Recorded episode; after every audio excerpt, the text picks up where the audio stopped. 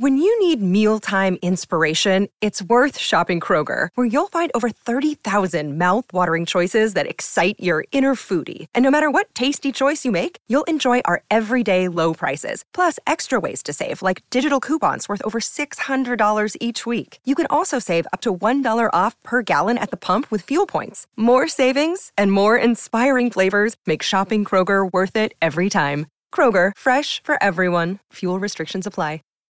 Save big on brunch for mom, all in the Kroger app.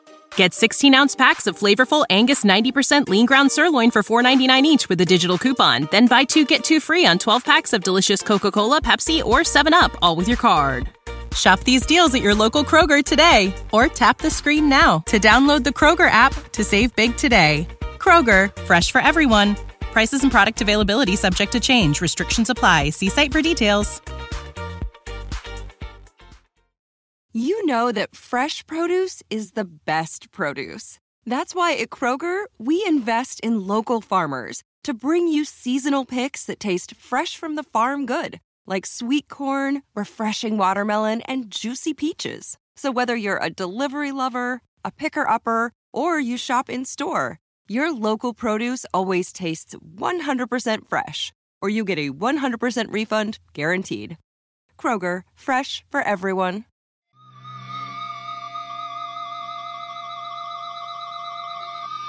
And boom goes the dynamite. It's Monday night, ladies and gentlemen, and you know what that means. Kevin Ely and I are back for a new episode of The Boom. I'm your host, James McDaniel. Kevin, how's your week been so far, buddy? I'm doing better now, but I was sick earlier this week. Were you? Yeah, just a couple of days. I, was just I- like I foggy. I hadn't been seeing a lot of you, and I, I hadn't thought Yeah. to answer why. I've been I had- too self involved this week. Very, Dan, That's very right. Danhausen aesthetic I've been doing this week. It's quite all right. I'm better now, though. I'm ready. Thank goodness for that. Uh, let's see. All right, so this is a, we've got a lot to talk about today. We've got AEW awards. There's still stuff I want to talk about having to do with Cody. We've got uh, we're, we're of course at the end of the show. We're going to go do our preview of the pay per view, which this is our last boom before the pay per view. Mhm. Um, I'm and I'm really excited for Revolution. This this card. I'll say this and before we move into everything else. Mhm. There's not the one big fight that everybody's been anticipating for years Right. like Adam Page versus uh, Kenny Omega. hmm But every fight, every match is a really, really solid match on this card. Yeah, absolutely. So the thing I want to talk about with Cody and and the the low ratings the week that Cody left, hmm because a lot of people were wondering, did that have to do with Cody? And and and initially I thought two hundred thousand people. That's there's no way.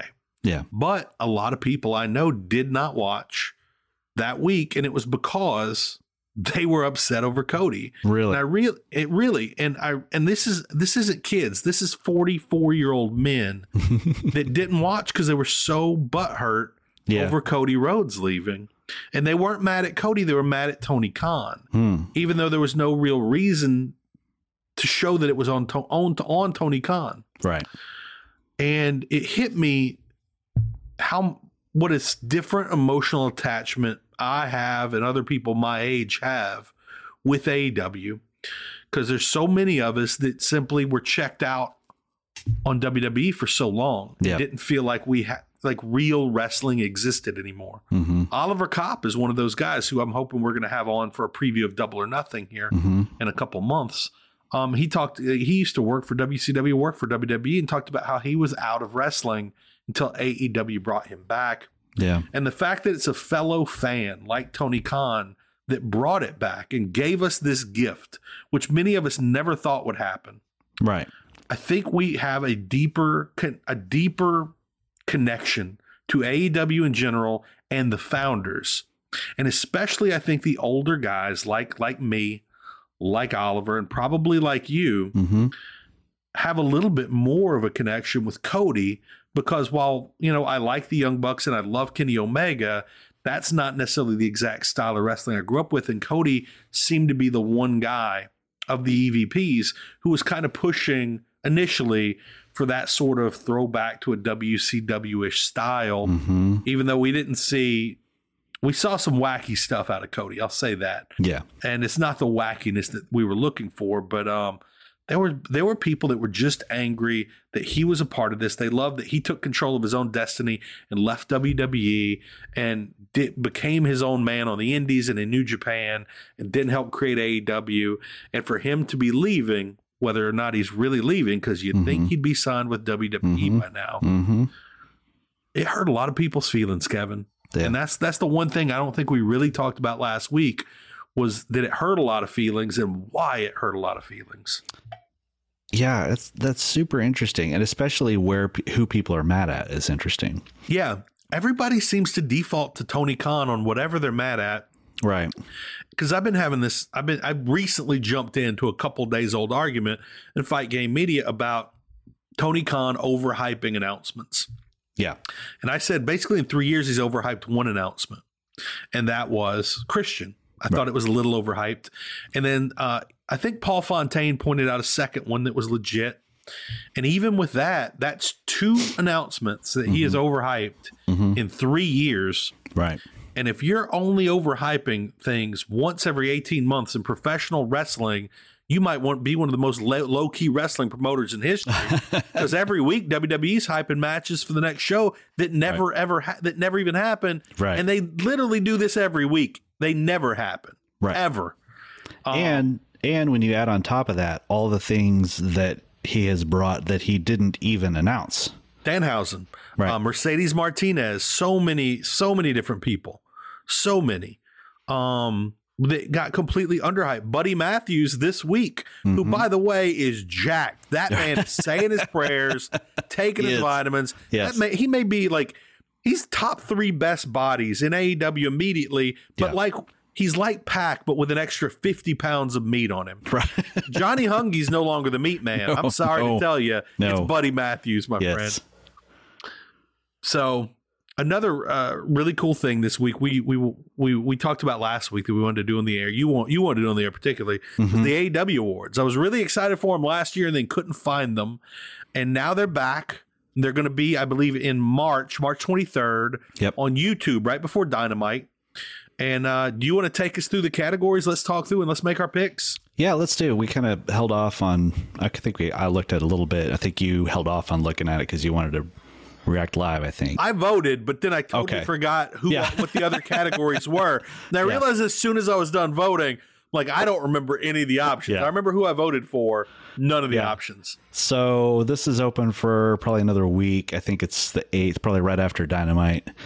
Um, these will be open, and And listen, people, la- ladies and gentlemen, boys and girls, children of all ages, you don't want the random people. You don't want the casuals that are only No. watching because Right. they don't want to turn off Big Bang Theory. You don't want them. Their choice is winning these these categories. No. It's on you. It's on the hardcores who listen to Fight Game Media, who Right. listen to the Boom. You need to let your voice right. be The heard, Boom. or God only knows what's happening. yes, yes. So these categories are like pretty slamerific. Like they're yeah, know, they're not like they're they, they're not they- they're not like the Wrestling Observer Awards or something no, like that. or, or like like I, I could see somebody taking like NFL awards and converting them over like Rookie of the Year. yeah, they're kind of most- ESPY-ish. Like yeah, there's a couple of like legit categories. Then there's just some random ones. Yeah. Okay, we'll just take it one by one. So let's take the first one. Uh, number one is best moment on the mic, and the choices the choices are the CM Punk return, Mm-hmm. uh, Bryan Danielson calling out Kenny Omega, Dr. Britt Baker DMD welcoming fans to Britsburg, I really liked that one. I thought I it did was too, yeah. MJF. Yeah, go ahead. I, I kind of don't remember Bryan calling out Kenny Omega. Like I don't remember the yeah, I don't remember that well. I, I couldn't tell you. And, and when mean- you go vote, it does have a video for all these to So refresh they, your memory. They refresh you on everybody. Yeah. But and that's something I didn't do because I thought if it was really meaningful and should Yes. have won, I would remember it. And that sounds like a great moment.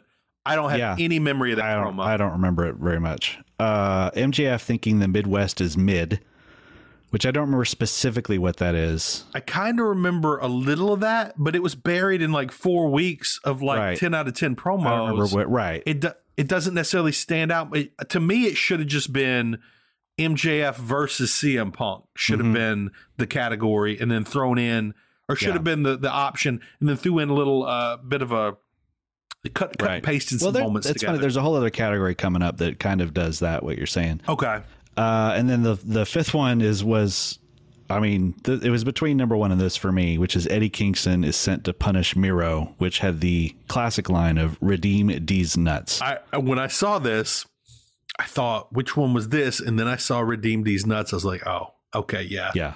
Like I, if I I came real close to buying that shirt. That Yeah. was an immediate, like that was immediate. Right. Like I remember you saying, like, "There's a shirt right there." Yeah. Um, this is a tough category, but I like I decided, I thought like I, I thought about each one of them. I couldn't remember the one, and it hit me like the best is sim- is self evident. Like I don't need to think too much on Yeah. this. CM Punk returning because it all it was was a promo. All it was was him showing up and talking, Mm-hmm. and it was trending eight to nine hours before it even happened Mm-hmm. and I literally watched people's reactions to it on YouTube for weeks afterwards. Yeah. Nothing that's happened that can top that this year. It's got to be that yeah. one in my Grown men were crying before it even started. Yeah. and Yeah. uh, I can't remember how many millions of views it got within 24 hours. I probably watched it five times that night. And we're going to talk about this a little while later, but MJF might have been one of the men crying that night. he might have He been just- actually. just yeah, have been. You know Yeah. what's interesting though about that CM Punk promo, based on what we just talked about, is that night that CM Punk came back and did that was the night that Cody became irrelevant in AEW to me, because oh, Wow. Cody Cody was the voice of AEW. He was the Yeah. he was he was the spokesperson who spoke like the philosophy of AEW as you know that this is the company for people like the people you just described. And when CM Punk came back, he became that guy. He became the spokesperson, the face, the person who represents this is what AEW is all about. Where I quit wrestling and now I'm coming back and all that. And I think that had a lot to do with it. And I think it had a lot to do with Cody's last promo on AEW where he specifically called out CM Punk and said, mm-hmm. I did all the things that he said he did. And looking back, if whenever the book gets written about Cody, I'm I'm wondering how much CM Punk coming back had had to do with Cody Cody's You know, departure. You make such an excellent point here. And I'd like to expand it a little bit Okay. to the fact Who knew the AW awards would lead us into such analysis? conversations, right? so Cody was the voice of AEW for 2 years. Mhm. I think it was hard. The only person in competition with him for best promo in the company was Chris Jericho. Mhm. One and two for two years. And now in the third year, AEW has expanded so greatly that Cody Rhodes doesn't even make the top five in best moment on the mic. Mhm. And when we talked about previously, best on the mic, Eddie Kingston, Mhm. Miro, Mhm. CM Punk, Lambert. um, Dan Lambert, Britt Baker. We never even thought of Cody yeah. because the talent has gotten so deep that he doesn't register in that he doesn't register in the top five anymore. Right. I mean, I kind of wanted to say Hook, but I would have just been that would have just been mean. um, but that's a really good category, and it brings up a Yeah. lot of interesting questions. And I think Yeah. you're dead on there. I think you are. Okay, second category, best Twitter follow. This is an interesting category, mostly because I didn't know some of these people were great Twitter Yeah, followers. I got excited when I saw this, and then I was I was really surprised at a number of the people. I'll, I'll run through them. okay, Num- number one, Nyla Rose, who I did not know had a Twitter. Number two, I actually young- did. I like her a lot. Okay, that's I like her, but I didn't know she had a Twitter. Yeah, I really she's did. Pretty funny. So number two is the Young Bucks, and they Mhm. kind of became super Twitter relevant after they individually left Twitter, and only the Young Bucks account still Mhm. stayed. And of course, they always have like new bio. That's the big Yep. tweet, and you go check what's in their bio. Frequently, it's something making you think Some Jeff Hardy's coming tonight, and he's not. Yeah. Right. Um, MJF, who is MJF in person, MJF on Mhm. Twitter, always going to be good. Britt, Dr. Britt Baker, DMD, who I realized I should be following on Twitter, and I don't think I am. Um, and number five, Orange Cassidy, who I also have never seen I had no idea. pop up on Twitter. Yeah. I had no idea, and I'm a fan. And my immediate thought was my favorite AEW Twitter follow is Chuck Taylor. Chuck Taylor is freaking hilarious.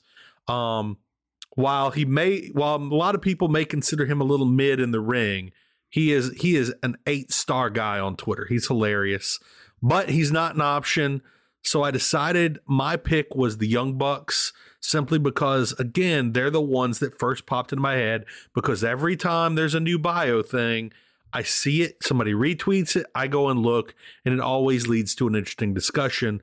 There could very well be somebody on this list that I'm not like Britt Baker may have the best Twitter in the world, and I just don't realize it. But uh, since I can't vote for Chuck, I went with the Young Bucks. I voted for MJF just because I cannot believe this sort of uh, this bubble that he has around himself that keeps him from being canceled. The fact that he, yeah, it's if he's 100% MJF on TV, he's 110% MJF on Twitter. uh, without the censorship and just the awful things that he says to people. Just watching him, like, also just, and the thing is, again, it's no different than him in person, and you see him just burying dudes in yeah. wheelchairs about being in wheelchairs and that it's like a superpower. It's like right. that is his mutant power is the ability to not get canceled, and God love him for it. Yeah. Um, that's a good pick. It, for me, it was between the Young Bucks and MJF. But uh, I, the thing is, I do need to follow Nyla Rose now because I and Orange Cassidy, I had no idea, and the the reason I like Chuck Taylor so much is the goofiness that I like mm-hmm. about Best Friends, mm-hmm. which makes me think Orange Cassidy's probably a pretty similar follow. Yeah, I need to give him a give him give him a follow. All right, uh, you know what? We but, should all follow all five. If they're on the list, they have to be decent. You're right. I would do that right now, but I'll get distracted and I'll... yeah. okay, and it's time for you to present biggest beatdown. Biggest beatdown. Uh, number one, the men of the year send Darby Allin on a trip, which I believe is when they threw him down a staircase in, yeah. in Daily's place. Number two, Bryan Danielson kicks out Colt Cabana's tooth, which Solid. was pretty amazing. Uh, number three, the Pinnacle takes down the Inner Circle at Blood and Guts, which is really more like a just a full match there, but that was pretty yeah. intense. And then they threw Jericho off the top, and and it got really yeah. embarrassing when we realized the steel below mm-hmm. with steel printed on one side of cardboard yeah. and not the other. and I think I think look, we all know we've all been here at some point. You always yeah. print steel on both sides of your cardboard. Right, always. That's the move. That's amateur. That is the way. Yes. But I don't want to bag on that too much. It was Jeff Hawkins' favorite match of the year, I believe. So it was a good match. Yeah, it was Again, great. A great match until that moment. Very right. much like the uh, the death the, match. Yeah, which noticeably is not on this poll. Not on this poll. Uh, number four, Hangman Page going sixty minutes with Bryan Danielson. This and has to be an early five, favorite for you. Yeah, has to be. Yeah, that is. And number five, Thunder Rosa taking down Britt Baker DMD, which I assume is the lights out match. Has to be the lights out match. Yeah, I didn't I didn't look at the video to make sure, but that's what I would think it is. So for me, I uh, yeah, Hangman Page is, and the the draw was my favorite match of the year, so I have to vote for that. And I'm going with Thunder Rosa over Britt Baker. I love that match. Fair enough. Yeah, and I, think, I, think so. I really do believe that that in this category, most people are going to go for one of the two we picked. I think. Mm-hmm. I think mm-hmm. the majority are going to go with you, like 60-40, and then some people like me just loved that match for the fact the females are in the main event mm-hmm. and they mm-hmm. did and they put on such a, an amazing realistic death match. I think maybe 40% are going to go with me on that. Yeah. I need to revisit that actually. I probably will need to watch that before the pay-per-view. Go That's a good idea. See if I wonder if it's still on my DVR. I don't know. NFL Sunday Ticket is now on YouTube and YouTube TV, which means that it just got easier to be an NFL fan, even if you live far away. Like maybe you like the Bears, but you're hibernating in Panthers territory. But with NFL Sunday Ticket, your out of market team is never more than a short distance away. Specifically, the distance from you to your remote control. NFL Sunday Ticket, now on YouTube and YouTube TV. Go to youtube.com slash presale to get $50 off. Terms and embargoes apply. Offer ends 919. No refund. Subscription auto renews. What's up? It's Kaley Cuoco. When it comes to travel, we all have a happy place. I just went to my happy place. I just went to Maui, and it was truly amazing. Priceline has always been about getting you to your happy place for a happy price with deals you really can't find anywhere else. Like up to 60% off select hotels in Costa Rica or five-star hotels for two-star prices in Cabo. Go to your happy place for a happy price. Go to your happy price, Priceline. Uh, okay, number four, the biggest surprise. Do you want to run those down? Yeah, number one, Adam Cole and Bryan Danielson's debut, and of course they have to be together because they happen in a maybe right. three minute period. um, on the greatest pay per view that's ever happened in the history of mankind. Um, and this includes people like coming in on an like an on like an a, with an uh, a, a, a shop fan strapped to the back into a Mike Tyson match. Right. Um, then Darby Allin's return as the Invisible Man, not the Invisible Man who won um, Joey Janela's Spring Break, but the one with the actual face wrapping. right. Uh, the formation of the Pinnacle, and of course that was during basically a come to Jesus meeting Mhm. amongst the inner circle. It's when the Pinnacle was formed. Uh, the Young Bucks turning on Jon Moxley, and that was of course siding siding with the Good Brothers. hmm Um, then Mer- oddly, Mercedes Martinez arrives in AEW. That was a surprise. I don't think that was an earth shattering surprise. I don't think those are shattering surprise. I don't even No. think that was as as good as uh, Jamie Hayter. No, no, absolutely. To me, to me, Keith Lee would be a bigger deal than that. But Yeah. that was this is That this 2021 though. This the- is yeah. 2022. Um, to me, this is a one. Ca- it's a. I think there's only one choice. I don't know if you agree with me. To me, the only choice is Adam Cole and Bryan Danielson. I would I would say yes. I think I overthought it when I first saw it because You voted We- for something be- else, didn't you? because we I did You because did? we Ooh, because we kind of because I was like, well, I kind of knew. That's the thing was with that when it was a surprise, but also Yeah. everyone knew, but no one was told. Right. So I overthought. But we it. all knew. Just the, also, I'm surprised if they put that in. Why was Ruby Soho not entr- or like Minoru Suzuki because he was on the same show. Yes, They had four Yes. surprises that night. That's right. It just felt like it was never going to stop coming, which Right. ruined us. It ruined me as a fan It did. because again, when they they had Keith Lee and Jay White, I just expected more and more and They- more. You're right. I wanted William Regal. I wanted everyone. I wanted Right. Samoa Joe. They're like the they're like the the drug pusher in the after school special on the playground. They gave you the taste, Yeah, and now you just keep going back. I want the fix. I need the new guy every week. every every day. So hurricanes ravaged my town a couple years ago. Mhm. A lot of people never came back. My brother is one of them. He has some outside cats that live at his old house. And nope, it's still house still in the family. Mhm. So every day I go to feed these cats, and it's the it is the highlight of my dog's day because she gets to hang out the window and angrily stare at these cats, murder them. And she also apparently I discovered cat food has way higher fat content than dog food. Ah. So she always wanted to get her head in that bag and get some bites. Mhm. And thanks to the bread that can't be toasted, Mhm. every day now I let her know here's your taste. I give her her taste. taste every day. So while I'm out feeding them, she has this tiny little pile in the in the truck to eat on to keep her from leaping out and attacking the cats. She gets her taste. You need to tweet Matt Lee and tell him that. I really need to do this. I need to tell this story. I bet he's an excellent. Twitter follow. Oh, he has to be, right? He has Yeah. to be. We'll put him on the list. Kevin, I don't even remember where we were. Okay, uh, I a gave my. I gave my pick. All right, what was yours? Oh, I voted for the formation of the Pinnacle. That was a because pretty that good was one. because that was one of the moments where it was like I didn't actually see it coming until it happened, and then when it happened, I said, "Of course." Yeah, which is yeah, everything immediately made sense. Yeah. yeah. You know that that was very good. I think one of the reasons I didn't go with it is, and I and I think I'm probably alone on this, or pretty close to alone. I'm really I've been disappointed with the Pinnacle. They never quite lived up to what I wanted out of them. But honestly, I don't know exactly what I wanted out of them. Right. And and I don't know who that's a failing of. Is it a failing of MJF? Is it a failing of Tony Khan? Um, and I've actually liked that group more in different little permutations where they're not all together. hmm Um, so I don't know, Yeah, but that was that was great in storyline.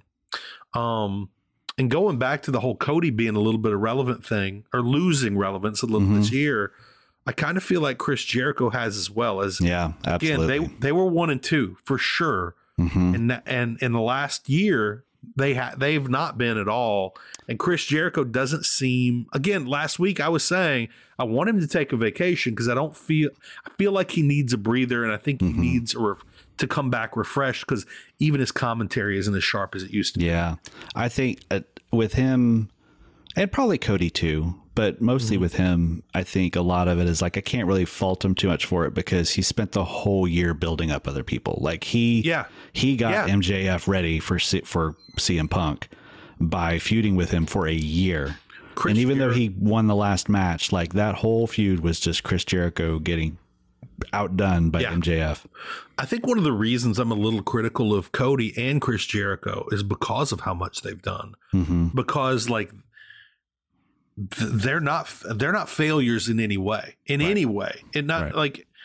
And the fact that they feel off to me the last few months tells me they either need a break or need some retooling because they're they've been so phenomenal, Right. both of them.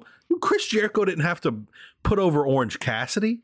Right. You know, Chris Jericho didn't have to put over MJF. Cody didn't have to put over MJF, Darby, Allin, Sammy Guevara, basically the entire four pillars, yep. but he did.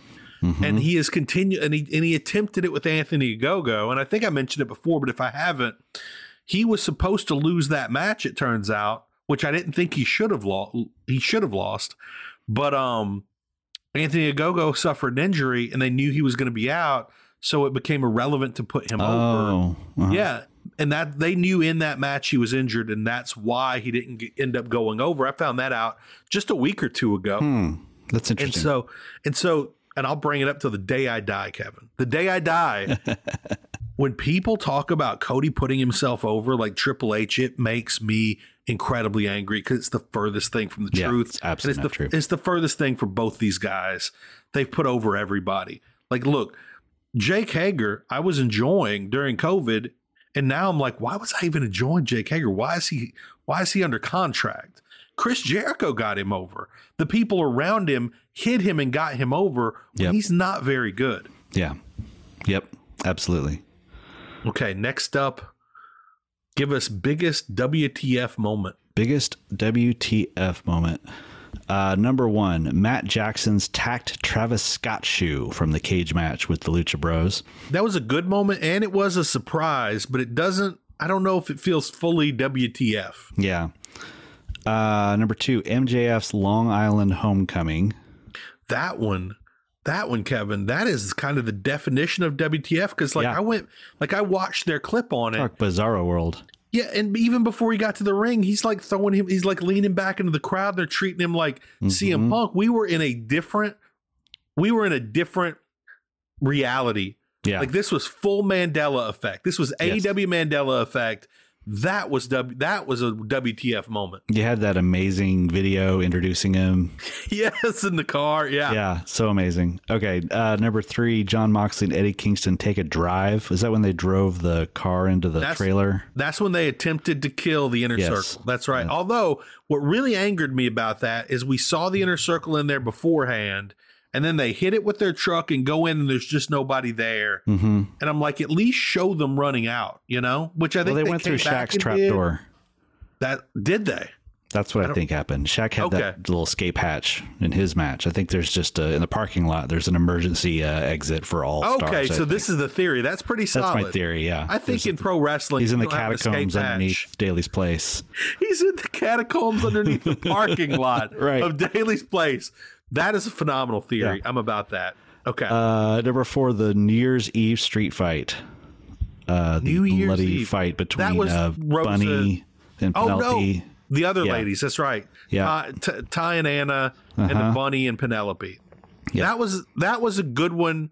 I think the real WTF moment in that one was the Penelope or Bunny. I think it was Penelope doing a split into tax. Yeah. and coming up with a crotch filled Yep. with tax. Yep. Which is That was- horrifying Yes, for a that- man that's or a woman. definition. Yeah, that also some of some of Anna Jay's moves were little Yep. WTF. I'll have A little to say. bit. See, there's a many, many dimensions to the WFitude. So many dimensions to WTF, dude. Okay, Uh, okay, and then uh, Hangman Adam Page turning down the Dark Order, which was a fun segment. it was a fun segment. I don't think I expected him to join, Yeah. so not quite that WTF. So I Did voted you- MJF did you- this. Okay, that's that's my vote as well. Yeah. because he transported us into another world, man. Right. Right. it, it was so wild and it was so in, it was so fun because I didn't know this place existed. I didn't know I didn't fully understand like look, Louisiana is another world. Apparently Long Island is too on a whole different level. Yeah. A whole nother level that I didn't know existed and now I know Now we know. and I th- I think the world is richer for it. That was that's that's a pr- I got to say that's a solid list right there. Yeah, that is. Okay. So next we've got breakout female star. Number 1 Jade Cargill who I mean, she's the TBS champion. You can't Mhm. she's definitely a breakout hit. Um, although there's a lot of negativity along with a lot of positivity. Mm-hmm. Jamie Hayter, who to me is the under the radar candidate here Mhm. because she brings so much, but she's kind of in in in Brit's shadow right now. Tay Conti, who uh, again Wrestling Observer Awards voted her most improved, Mm-hmm. so that she feels like a breakout star. Kris Statlander, who um, I have loved uh, her ever since she has come back from injury. Yeah, I didn't too. like the alien character ahead of time. They've downgraded the alien character and upgraded her just Mhm. being a strong badass who can wrestle. Who's not And then- afraid to make some fun of someone being adopted? Exactly. Look, if you're willing to bury somebody who's adopted, you're my people. You're my people. That's MJF Twitter level. exactly. And uh oh my god, that freaking feud. End it. Just end it. Yes. And finally, Red Velvet, Your who's had a favorite. pretty who's had a pretty good year because I'll say this. Definitely not my favorite, Mhm. but this year she has um she has matriculated from dark and dark elevation Mhm. to some big spots on Dynamite, including the spot against Jade Cargill with Shaq. And that's a big spot. Yeah, It showed a lot of faith in her. I think she was probably one of Cody and Brandi's personal favorites. Mhm. Um, and I'm not saying that as a negative. I'm saying that is just a fact. Yeah. And uh, they believed in her, and so she did have a good year. Yep. In Which- my what- mind, in my mind, there's two. In my tiny brain, there's two clear front runners. Who did you end up going with? I had to go with Jade. I had to Jade's a go good Jade. one. I I think Jade is the correct answer. I chose the incorrect answer that belongs to my heart, and that's Kris Statlander. The woman, the woman I think should be the next champion after Thunder Rosa. Mm-hmm. I think she's earned it. I think she's been great. And um, I think that if she had come in originally in the same manner that she came back from injury, Mm-hmm. we would be talking about her in a similar light to Jade Cargill. Yeah. But Jade clearly has the most potential of anybody I've ever seen as a female wrestler. Mhm. She's got the size, she's got the body, she's getting better. Uh, she, again, her wrestling is getting Yeah. better. I don't think it's terrible to begin with. I've said that from the beginning. It's not terrible. She does basic things well, um, but she needs to be in against somebody who's better than her. And uh, her promos are getting better as well. Her it's no promos are getting longer better. it's no longer just I'm that bitch. Right. And uh, like uh, this last match in particular, uh, I think it was on Dynamite this week. I thought she had one of her better. It was an in ring promo, and I thought it was pretty good. Mm-hmm. Yeah, it was more lively. It was more felt more off the cuff. Yeah, Uh, she does need to. She does still get lost in the mat in the ring, which she did. Yeah. She did this again, week. she but doesn't need to be. Who did she wrestle this week? Was it? uh It was the it was bunny. Bunny. Mhm. Yeah. Again, Bunny is is there's still a little green there. She's not the most experienced, not the most inexperienced. Again, Jade needs to be in against somebody else needs to be running the matches for a while, Mhm. and they have put her in it. I'll say this: so her last five or six matches, particularly before the Bunny, none were none were horrible. Like there were some, mo- a lot were subpar, some were on average she was against the greenest people they could find. They might as mm-hmm. well have just pulled somebody out of the crowd. Like they should have, they could have thrown Brodie Lee's wife in there, and she would have had more experience. than Some of the people That's I feel true. like Literally, yeah. Jade in with, and they weren't horrible matches, which tells me that like that shows me something. Yep. All right. Breakout star male. Okay, we've got a we've got a good lineup here. Um, Don. Yeah. Dante Martin. mhm, Jungle Boy. mhm, Sammy Guevara. mhm. Ricky Starks. Yep. And Hook. My God, my God. Th- This is so. This is a solid category. Yeah. Dante Martin, they've been pushing. They, I don't want to say pushing. They, I don't think they've really been pushing him. They've just given him a lot of opportunity lately on TV, and he's looked great. Mm-hmm. Again, not not a lot promo wise, but Mm-hmm. he hasn't. It's not that we're not seeing it out of him. We're not seeing promos really. Like every now and then, he, we see him speak. Um, Jungle Boy's had a great year, but Jungle Boy's had three great years. Right. Um, but he's finally got the belt. But I, Yep. I haven't seen anything. He's just on that slow and steady trajectory. Yeah, he's it's slow and steady. It's not that big leap. Samuel Guevara made a big leap, as in Yep. now he's a two time, he's a two time champion, and, and I Mhm. think Cody Cody put him here. And he got the big win on uh, Blood and Guts.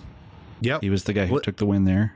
And the big ladder Oh no, match. sorry, maybe, took the loss. Took the loss. yeah, Uh, Stadium Stampede was the one where he had the big moment.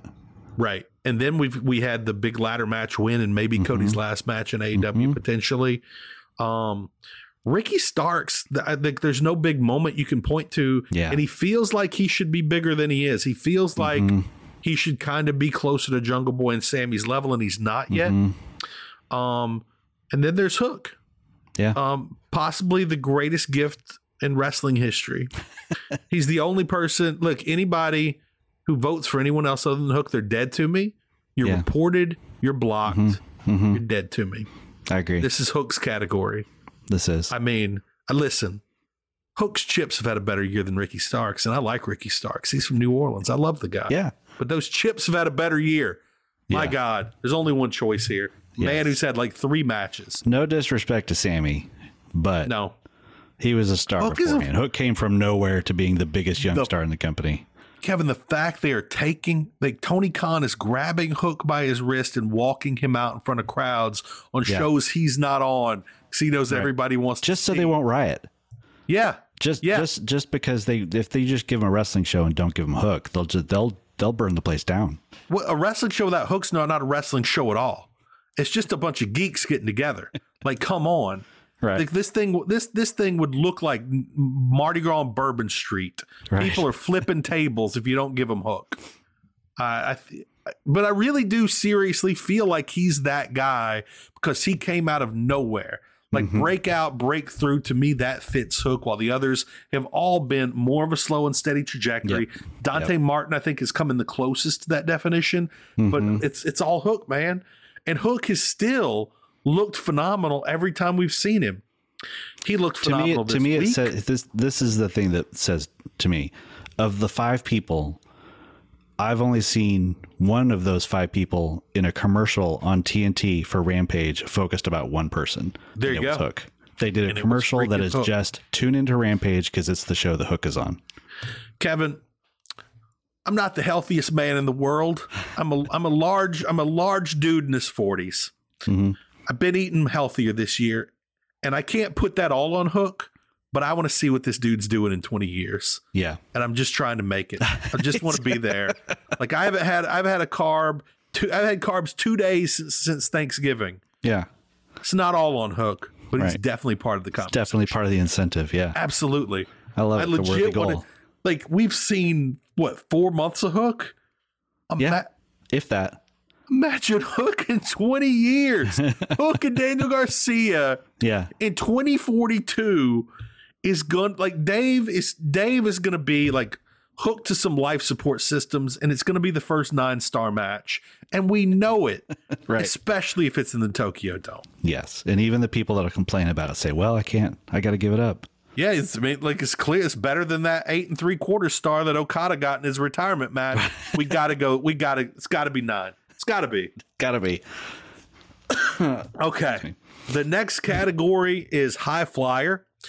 Simply titled high flyer. I'm assuming best high flyer. AW's got a lot of high flyers. Um first the first man in the category Penta L0M, now Penta Oscura, Pentascura. who does come off the top rope not quite as often as these other people. Mm-mm.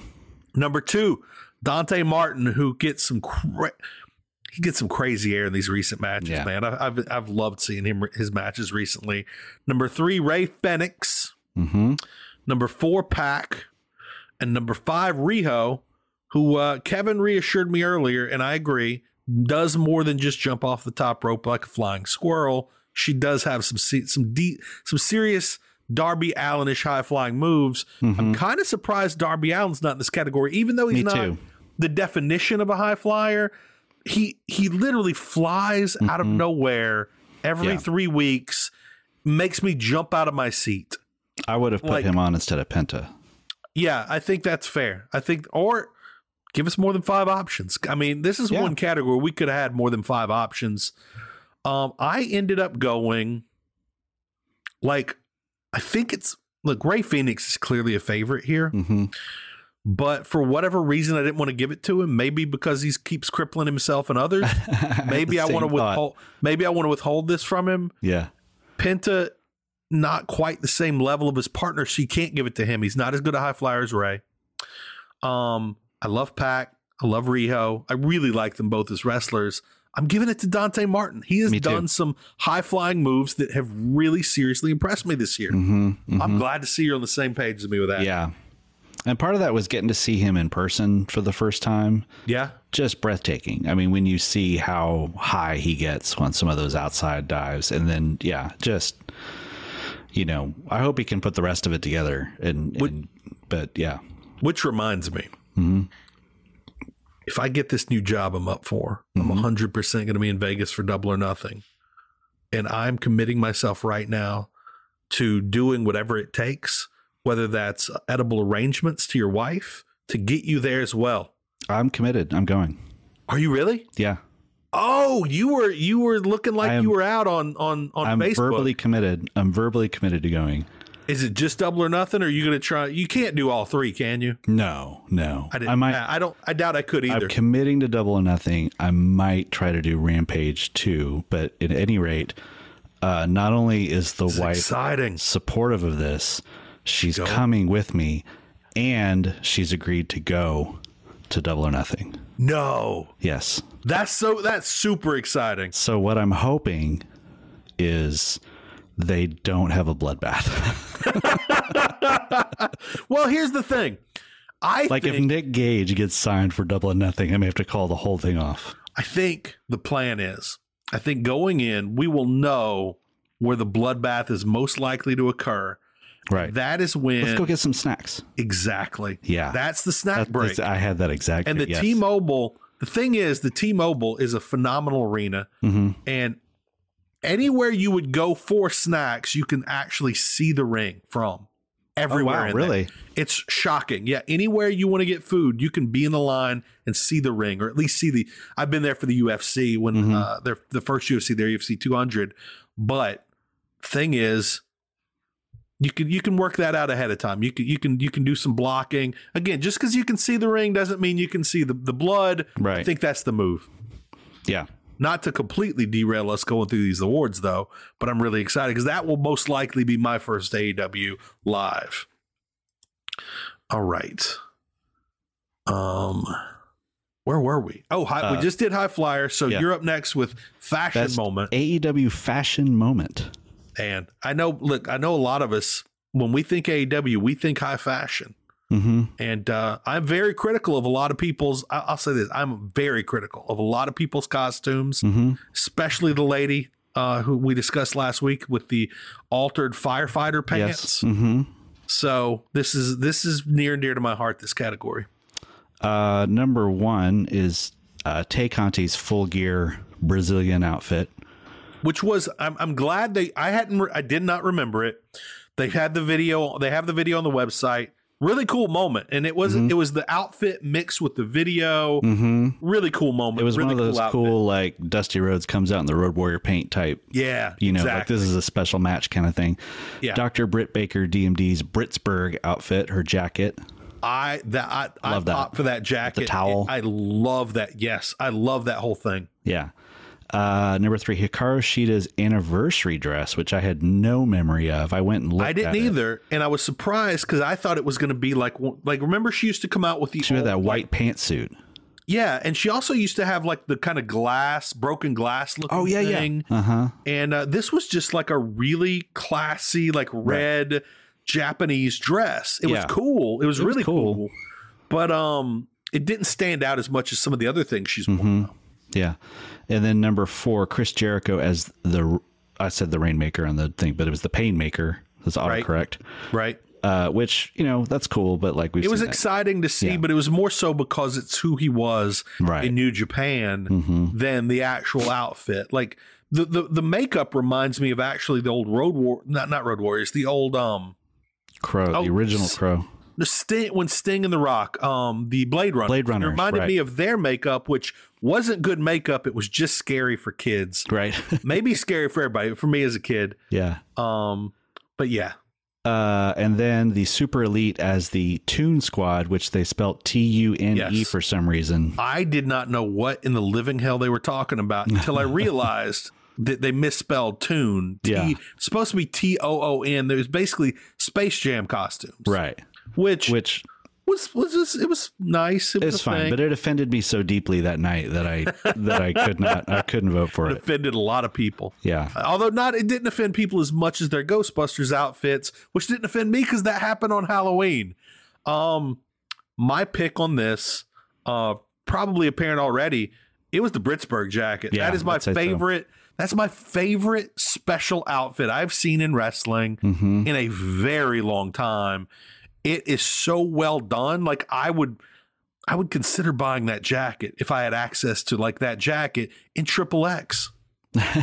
Yeah. Simple as that. Right. Like the others were all cool. Tay Conti's was a really cool moment, but man, Mm-hmm. Ritz was awesome. Yeah, it was. And I'm glad we've seen it again. Yeah. All right.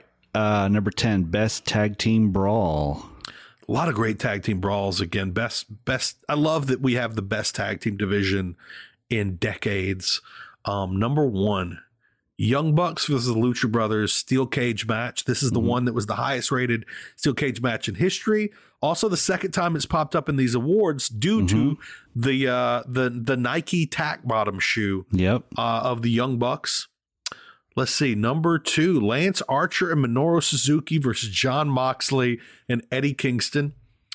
I actually don't have very clear memories of this match, but I remember loving the match because it was it was Suzuki-gun versus I mean Yeah. versus Moxley and Kingston. Like, come on. Um, I am blown away that my mind cannot recall this much of this match. Um, Sting and Darby versus 2.0. I deeply remember this match and I love this match. Mm-hmm. Um, Lucha Brothers for, but this isn't about best match. This is about brawl. This Mhm, is mhm. best tag team brawl. Lucha Brothers versus Jurassic Express tag team eliminator finals, and then the New Year's Eve street fight. Tay and Anna versus Penelope and the Bunny. Mm-hmm. Who you got, Kevin? I got to go with 2.0 and Sting and Darby. I think that was my favorite because that was one of the ones. That was one of the matches where you saw Sting just go off for the first time, and Is we just couldn't the- believe how much. Yeah. Is this the match where he did the double Scorpion Deathlock on both members of 2.0? He had them stacked I on top I of each remember other that, but I don't remember if it was that match. I remember they did a lot of brawling I'm gonna, like. I'm gonna the- say it is. Yeah. Also, legitimately, Sting and Darby. Like when you go through this, when you go through this list and you think brawlers, Mm-hmm. you think really you think Moxley, Kingston, Suzuki, Archer. Sure. Those are the brawlers here. The Right. Lucha Brothers aren't necessarily brawlers. The Young Bucks aren't. Um, Sting and Darby have, have been in brawls all year long. They've been in great brawls. Yeah. And one of the reasons Darby is so great in brawls is he's the guy that basically anybody can just toss into the air. Oh yeah. It's phenomenal. That has to be my pick right there. Like there were probably better matches. That's the one I remember the most clearly outside of the steel cage match, the Bucks versus Lucha Brothers. I remember that one really well as Mhm. well. But Sting looked like a million bucks. Mhm. Darby did some great things. This is the match that fully got 2.0 over with me. Absolutely. Yep. Only a couple weeks into their debut, where I Mhm. just thought they were vegetable lasagna. hmm That's right. And that, right. We, that vegetable lasagna is now the bread that can't be toasted. that's right. That's right. Ah, right, is this our last cat? No, we've got we two, two more. Okay. best mic duel, which is kind of the micro. I mean, yeah, I like. Yeah. I kind of like that they did this. We had Mhm. best promo basically and best Mhm. duel, Yeah. which is a whole nother thing, and I like it. Right. So first one is MJF CM Punk on Thanksgiving Eve, which would have been the first time they they really squared off against each other in one segment. Kevin, whoever put these categories together really loves like the tying it into holidays. Yeah, because I. I did not have any memory of that being near Thanksgiving. At yeah, all, me either. Yeah, Uh, Dr. Britt Baker, DMD, and Ruby Soho. This would be the one where Ruby talked about uh, Britt banging guy in the back. that was a really good one because they got so real. Mhm. That was the first time I think that anybody had mentioned on AEW Britt's connection to Adam Mhm. Cole. hmm Um, that was a good one. Uh, the inner circle and the pinnacle have a parlay. I kind of refuse to vote for that just because they use the word parlay. the only other time I really see the word word parlay is in Stephen King's Dark Tower series. um, you don't see that too often in Yeah. common in the common parlance of the day. right. Um, the thing I is that would really that. be like I kind of remember. That's really Mhm. it sounds like a Chris Jericho MJF thing hmm more than a Pinnacle versus Inner yeah, Circle they, thing. yeah. But it doesn't stand out enough to me to Mhm, get my vote. mhm. I'll say that from the beginning here. Hangman Page meeting Bryan Danielson, which I guess is the same thing as they mentioned before. Yeah, Uh, which you know we both said we the- don't really remember. I don't mean, remember the remember promo battle. I don't remember. Yeah, I don't remember. I remember the physicality between these men. Not I mean, I do remember- the promos. I do remember Bryan Danielson coming out and you know it was pretty good now that I remember it because he, 'cause he- that, was, that was when he came out and was like congratulations uh you know I really expected it to and I'm a little disappointed that it's not Kenny Omega yeah, yeah. like that was pretty good Also, one person we've been talking a lot this episode about the different. By the way, we are almost 50 minutes in. I think we had I know, we- we like for the first for like 10 15 minutes. Yeah, this is the first 10 minutes in. Um, we've been talking a lot about all the great promos in Mhm. in, in in AEW right now. Bryan Danielson is way better than people.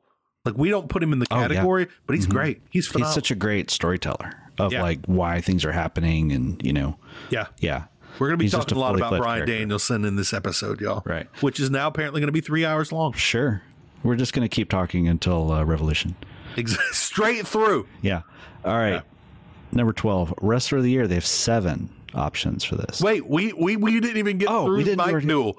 Oh, uh, I, uh, I Inner gonna, Circle. I was gonna vote Punk and Punk and MJF. We we didn't even talk about inner like the last one was Inner Circle call out Dan Lambert, Oh, yeah, yeah, yeah. Which I'm glad Dan Lambert made this, Right. but uh yeah, it's got to be Punk MJF. It has to Yeah. be. Like there's no like there's nobody else in that category, not really. Yeah. Okay, wrestler of the year, uh number 1 Bryan Danielson, the greatest wrestler in the world today. Mhm. Number 2 Dr. Britt Baker, DMD, DMD, Mhm. The greatest wrestler in Pittsburgh today. hmm Uh, number three, Kenny Omega, the greatest wrestler in the world who's currently sitting out for 18 different surgeries. Right.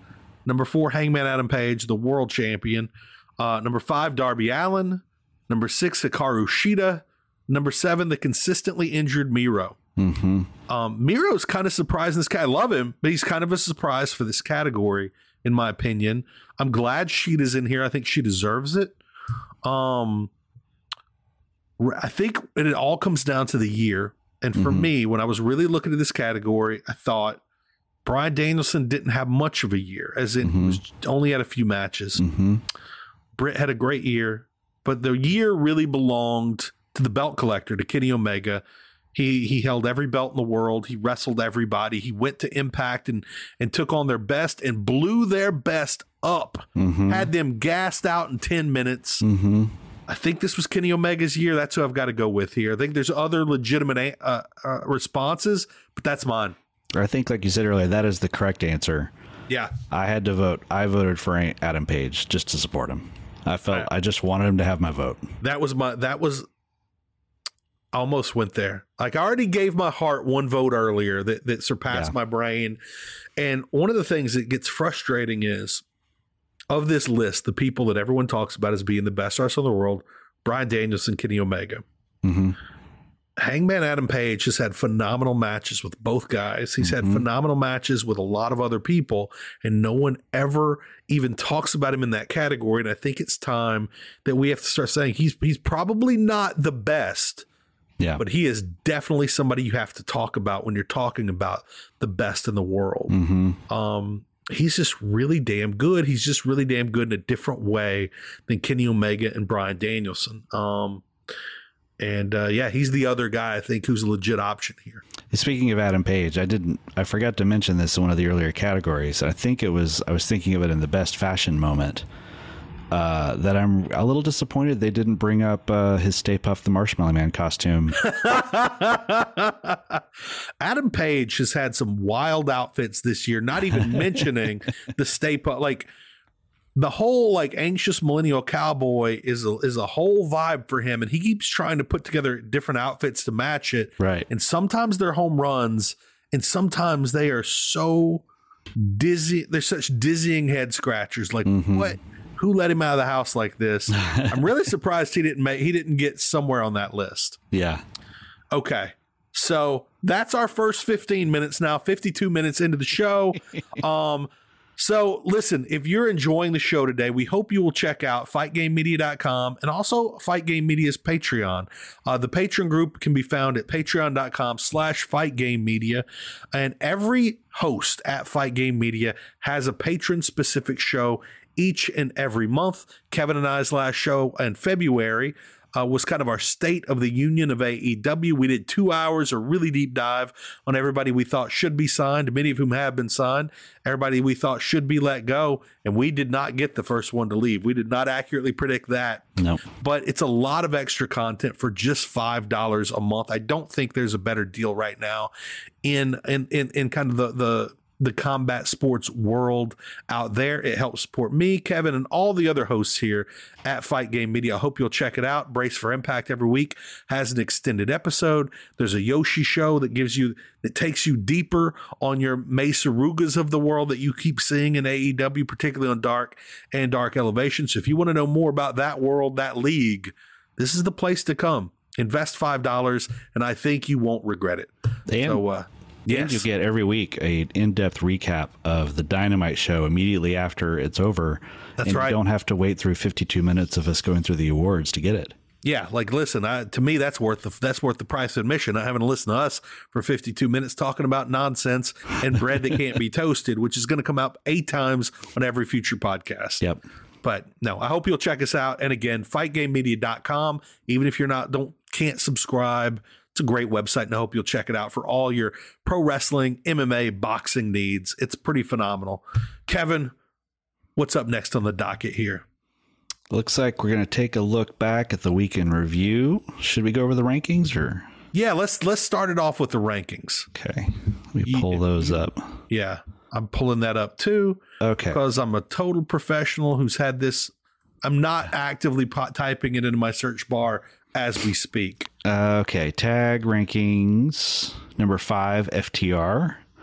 Uh, Kind of number- crazy they're so low. Yeah, it's crazy. I know. Uh, number four, Gun Club, still hanging in there. They're three and one for the year. Uh, number three is Private Party, Okay. two and one, which kind of surprises me. You know, we have so many tag matches. It's wild that we've got these top teams Mm-hmm. that are two and one and three and one. Right. And then go well, the next one's only two and oh. Yeah, Malakai Black and Brody King.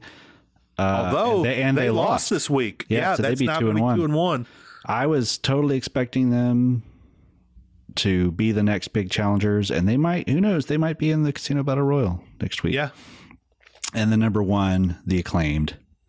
again, they are my most, I don't want to say most improved because they've been good, but they are Mm-hmm. finally, tr- and I've said this a lot recently, they are really registering me as a legit tag team. There's some point where a team goes from just a, a couple of new goofs like the Gun Club, who I, I do like them, Mm-hmm. to like legit contenders. They feel like legit contenders. And finally, Anthony Bowens and Max Caster feel like legit contenders to me. Yep. And it's interesting that um, Red Dragon is pretty much guaranteed. They are guaranteed to be in the title match, and they're not in the top five. They're not here. Yeah. Neither They- are the Young they- Bucks. Oh, that's a good point. Yeah. This again, I, I I'm I'm ready for them to start doing top tens. I don't think they have any plans to, but um we have enough people in every category for a top ten. We really oh, do. easy. Yeah. And of course, Jurassic Express, the champions, they're going to defend against two different tag teams at Revolution. We know one's Red Dragon. It's going to be interesting to see who the other one is, and I kind of hope it's going to be the Young Bucks now. Yeah, it's got. I think it's got to be. Okay, let's hop over to the women's division. Coming in at number five, Red Velvet, three and one at the moment. I think 40, 46 and 21 overall, 41 and 21, something like that. Number four, Anna Jay, four and one. I don't remember seeing any of those wins, but Yeah. let's trust that she has them. Uh, number three, Serena D, beating up on all the women with the worst gear in wrestling at the moment, coming in at four and oh. And I really like Kevin's idea. I really like Kevin's idea that what if, just what if the end of her five minute challenges is, is the ultimate rookie, Jade Cargill. I love that idea, Kevin. Also at 4 0, Leyla Hirsch, who is in my least favorite feud of the year, possibly all time, with Kris Statlander, leading one of my favorite wrestlers to attack invalids. Uh, Yes. Not invalids, I'm sorry, orphans. I don't know how I mix those two up. I'm for sure getting canceled. Uh, enjoy your new host next week. All right. Number one, the lady, the purveyor of butts herself, Thunder Rosa, coming in at four and zero. Um, we got a little bit of a logjam here at four and zero. Yeah. Um, then our two champions, Jade Cargill, the TBS champion at five and zero. Dr. Britt Baker, DM Day, DM DM Day, DM Day. DMD. What is happening to me? That might have been a stroke, Kevin. You might have to call 911 here soon enough. 2 and 0 for Britt Baker. Um, the ch- you look, when you're the world champion, you don't need to defend too often. In fact, I think it's better when you don't. Yeah. We didn't see Ric Flair every week on WCW. We don't need to see Britt Baker wrestle every week. Mm-hmm. Um, but I'm really excited for her match coming up at the pay per view. Kevin, hit us with the men. Once yeah, again, though, they have a t- they have a, the T. Uh, someone's getting a title match that isn't in the top five. Tay Conti. They Yeah. didn't put her in the top five until I don't know. She'll probably win a match on Dark, and the next week we'll see her ranked number three or something. exactly. This. What's funny is this. It's um a lot of people get on the UFC claiming they're only taking people who will basically put people in the top five that they want in the top five, and uh like AEW makes these themselves, but it kind of feels like these UFC rankings that everybody claims are being manipulated. Right. Okay. Top men rankings number five is Dante Martin. After being way up there for a while, he's kind of fallen down without Still ever getting a title shot at anybody. Six and one though, and he's been having a lot of lot of big matches lately. But again, we're looking at this. I guess is this strength of schedule thing. I don't know. Wardlow is number four with four and one, so his record is actually worse than Dante Martin's, but he's ranked above him. Why not? Why not? Why why why not? number three is Lance Archer, six and one. He's already had his shot. Number two, Powerhouse Hobbs, which I like him being way way up there, seven and one. I think that's cool. Kevin, And, how uh, excited are you, legit, oh, for Powerhouse Hobbs Keith Lee? dude, that when I saw them first square off, and I first of all, I love that little promo That was great. that Ricky Starks had. Had a little Cajun come out at him. Yeah. and Yeah, and then the square down, yeah, the square off between Hobbs and Lee. That should be a fun match on Sunday. I'm so excited for that ladder match. Uh, and the fact we're not even talking about Wardlow being a part of this, it's going to be Right. ridiculously fun. Uh, and then Adam Cole, number one, five and zero, Five- ready five for his and oh. title shot. And then Sammy Guevara and Adam Page as the champs. And Sammy Guevara, 6 and 0. That's the best record we have seen for 2022 out of everybody in the top 5 on everybody is champion any division and uh he's been going hard, but did he I guess it was 2021 when he lost the belt to Cody. Yeah, Was okay. I was sure that was 2022. I swear, February has felt like 3 months. yeah, we have had definitely. time has been working different the last couple of years and this one has gone slow. Yeah, yeah, for sure. and Hangman Page right there with Britt Baker at two and zero. I am like I I don't. There's not there's not a zero point one percent chance in my mind that Adam Cole is going to win this belt. Mhm. But I am so excited for this match all the same. Yeah, I so like I think it's going to be great. I think they're going to have some. I, I you know I, I don't want to see a lot of interference or anything, but I think they Yeah. probably will have some moments of holy crap he's going to win it kind of Yeah. moments. You know, Yeah. where either some there's some interference comes in, or you know, hopefully it won't become. This is what I'm worried about. Mm-hmm. Hopefully it won't become the title match is the backdrop for the Young Bucks Mean Girls story Right. That that they love to always make everything revolve around who's mad at who and who's you know so i'm a little worried about that I But wonder. i think overall it'll still be good I wonder if this match wasn't placed here in Tony Khan's mind on in his notebook Mm-hmm. months ago with the idea that Kenny Omega's coming back in March, and maybe Kenny Omega may, not necessarily interferes, but plays a part. Kenny Omega plays a part in Adam Page, like maybe distracting him he loses, and then that moves on to the Kenny Omega. Um, it could you could move it two ways from there. You could move it into the Kenny Omega versus Adam Page for the uh, brawl Rematch. between yeah Mhm. Kenny and the Young Bucks versus I'm sorry Adam for Kenny versus Adam Page or Kenny Omega and the Young Bucks versus um, Adam Cole Mhm. and uh, and Red Dragon. There's a lot of Mhm. ways to go with that, but I think I would love to see Kenny show up on this pay per view, but not as a wrestler, clearly, and and it might be a t- little early to have him come back in any capacity, considering he still hasn't had a lot of his surgeries. Yeah, it'd be fun if they kept the judge's gimmick going I'd love that. and I, just I had want, Kenny come back as a judge and like do a That- little interview about how he's still rehabbing and all that. And You're a freaking genius, man. I love that. I love that. Um okay, let's talk about the week. We had the tag team battle royal. What was your thoughts on that match? it was fine. it was one of those ones that they've gotten into this vibe of like, you know, it's a two segment match, and the first segment is kind of Meaningless. meaningless, and Yeah. then the then the second segment is really good. I thought. I thought it was pretty fun. I mean, the the the ending was very predictable, but it was one of those ones that you liked. It was good. It was a good match, not great. Yeah. It was a lot of fun.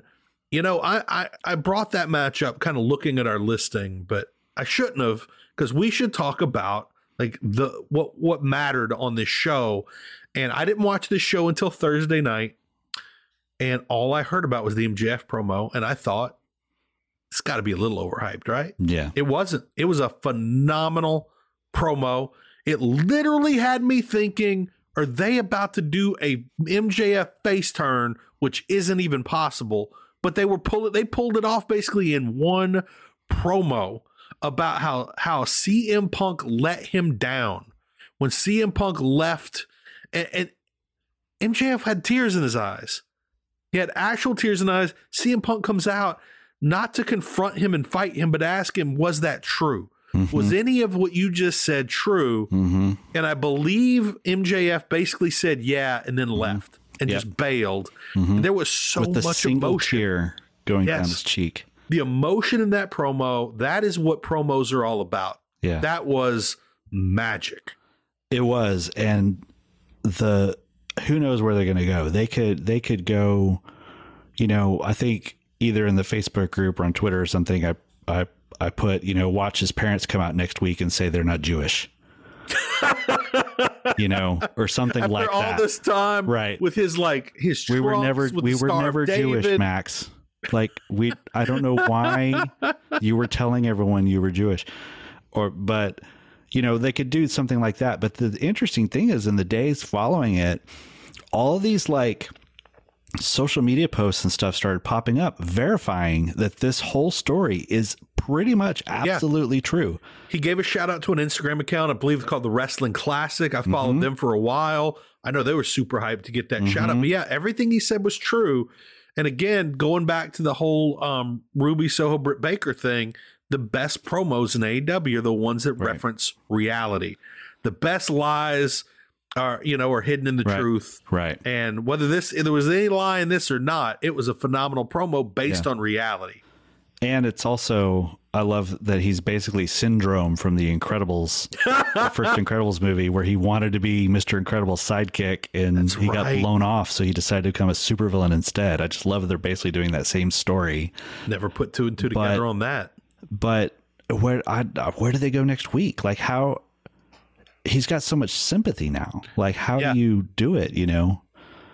But there has to be another. There has to be something. There has to be some sort of a response. Mm-hmm. Um, and it, I'm assuming CM Punk will come out Mm-hmm. and give a response. That's kind of how they've been doing it lately. Is instead of being with each other, you know, they've Yeah. kind of been trading off. You get a little more mileage that way, I think. Um, and it was great because we we already had MJF come out and be silenced by CM Punk, and this was even bigger than that, where it wasn't that he si- he he halfway silenced CM Punk, Mm-hmm. where Punk was clearly so moved by the speech, his only concern was was it was was it real?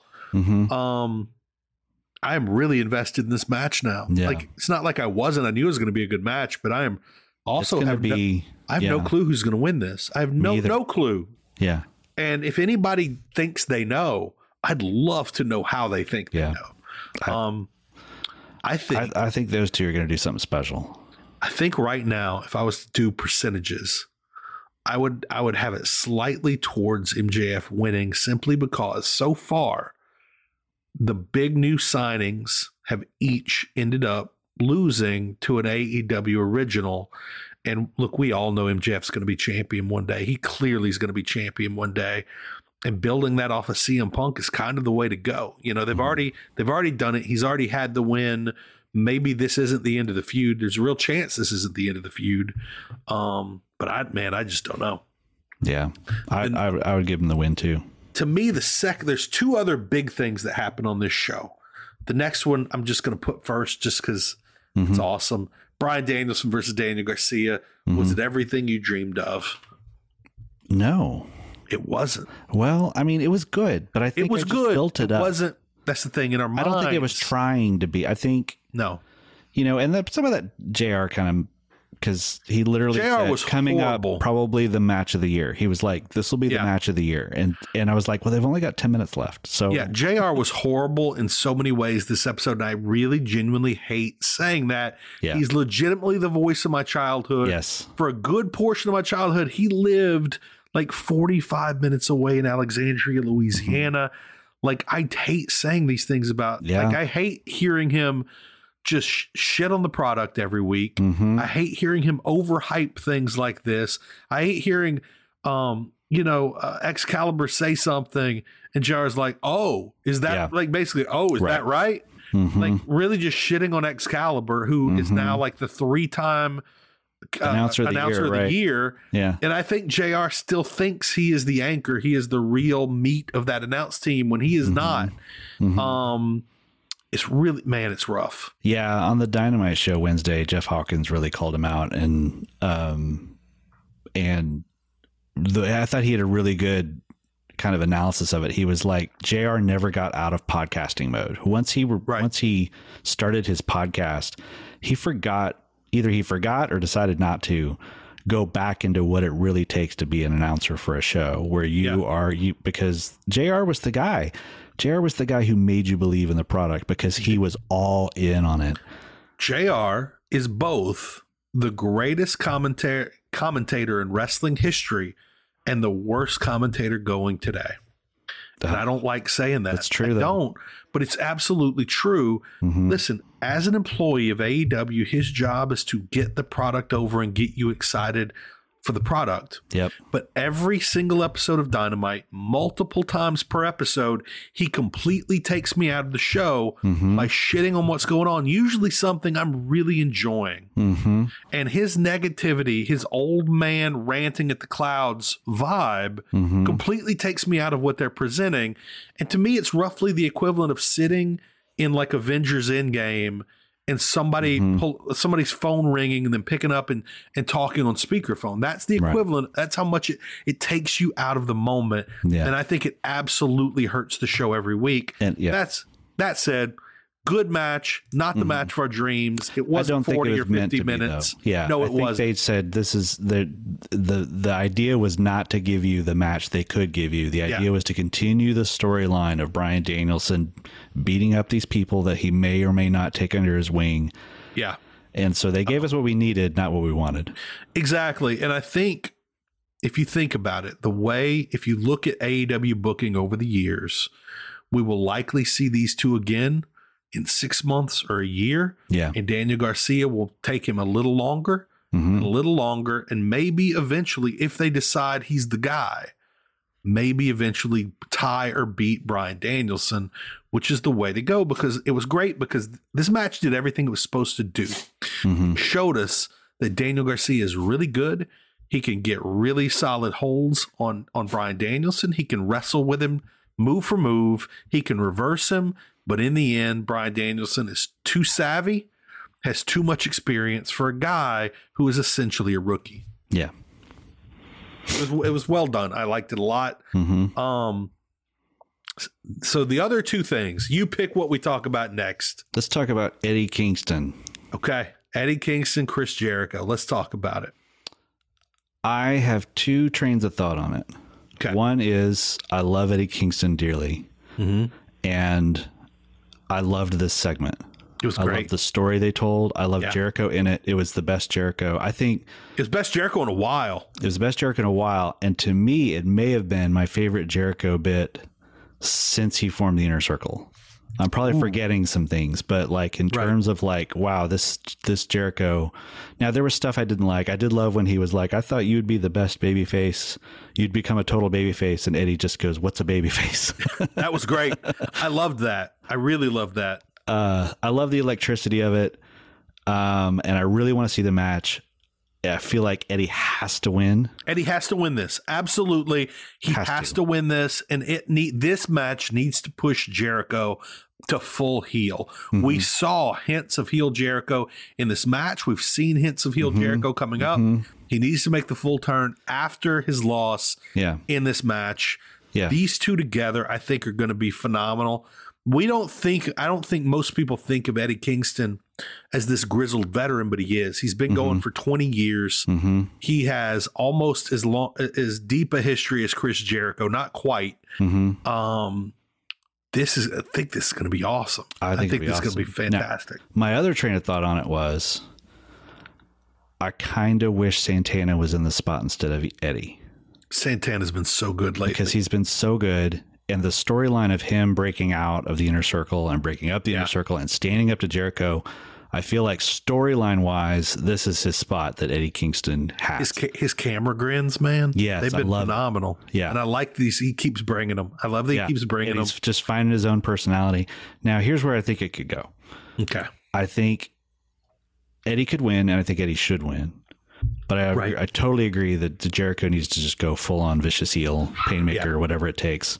The our puppies are starting to bark. was so I that a puppy napping? Yeah, that was, was a, someone that was, is someone stealing your dogs right that was a ten week old puppy who just woke up from a nap. So Listen, there could be more of that in the future. we've heard hints. We've heard hints in the background, but Yeah. ten week old puppies, those dogs are being amazing. We're trying to we're trying to time the naps around the podcast schedule. So that's good.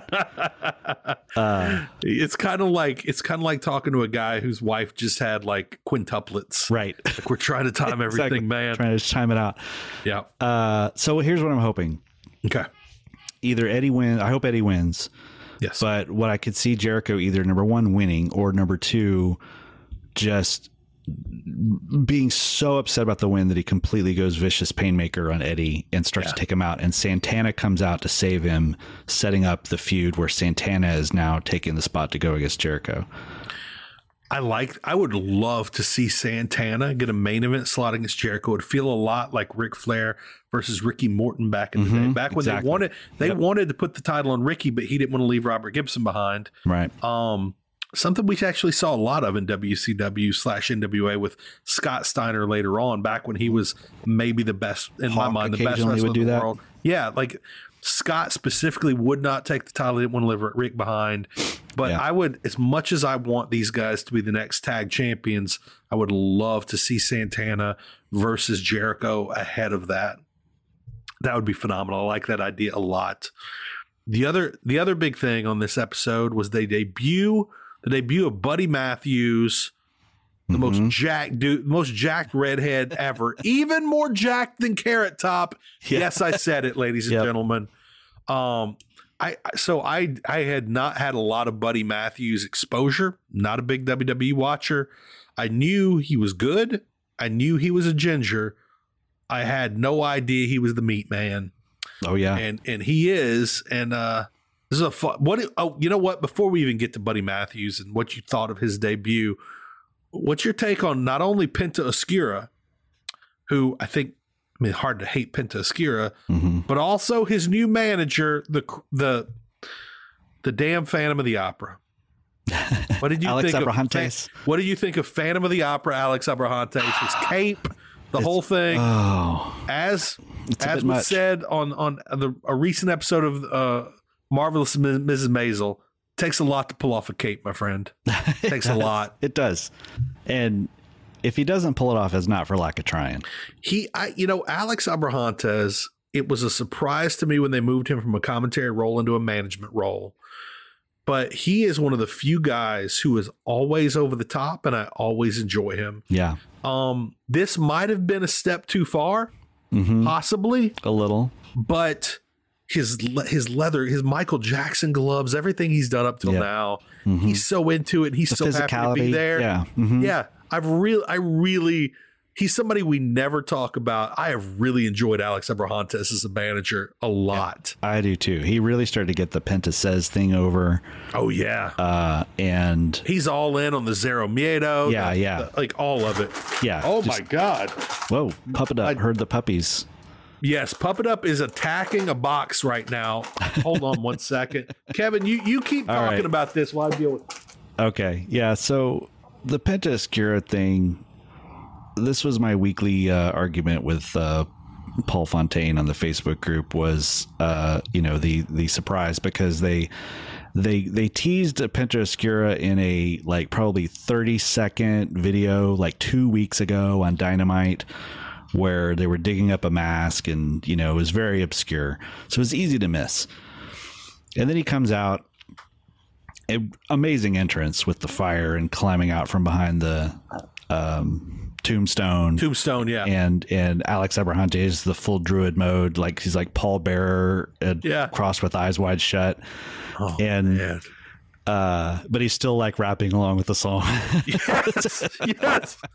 He's the rapping Phantom So, of the Opera. Druid. Look, I this I gotta say, I love, I love uh, Malakai Black. I think he's tremendous champion Yeah. potential. I think Buddy Matthews is awesome, even though he's basically like a creator wrestler where you just copied uh, Kenny Omega's moveset into your character in the video game. yeah.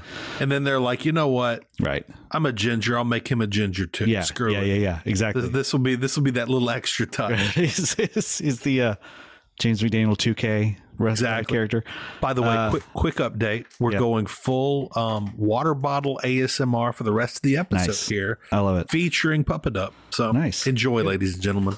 Can't be. He's not going to let those puppies shut No. up. Not at all. Uh, and I love Pac. Pac's amazing.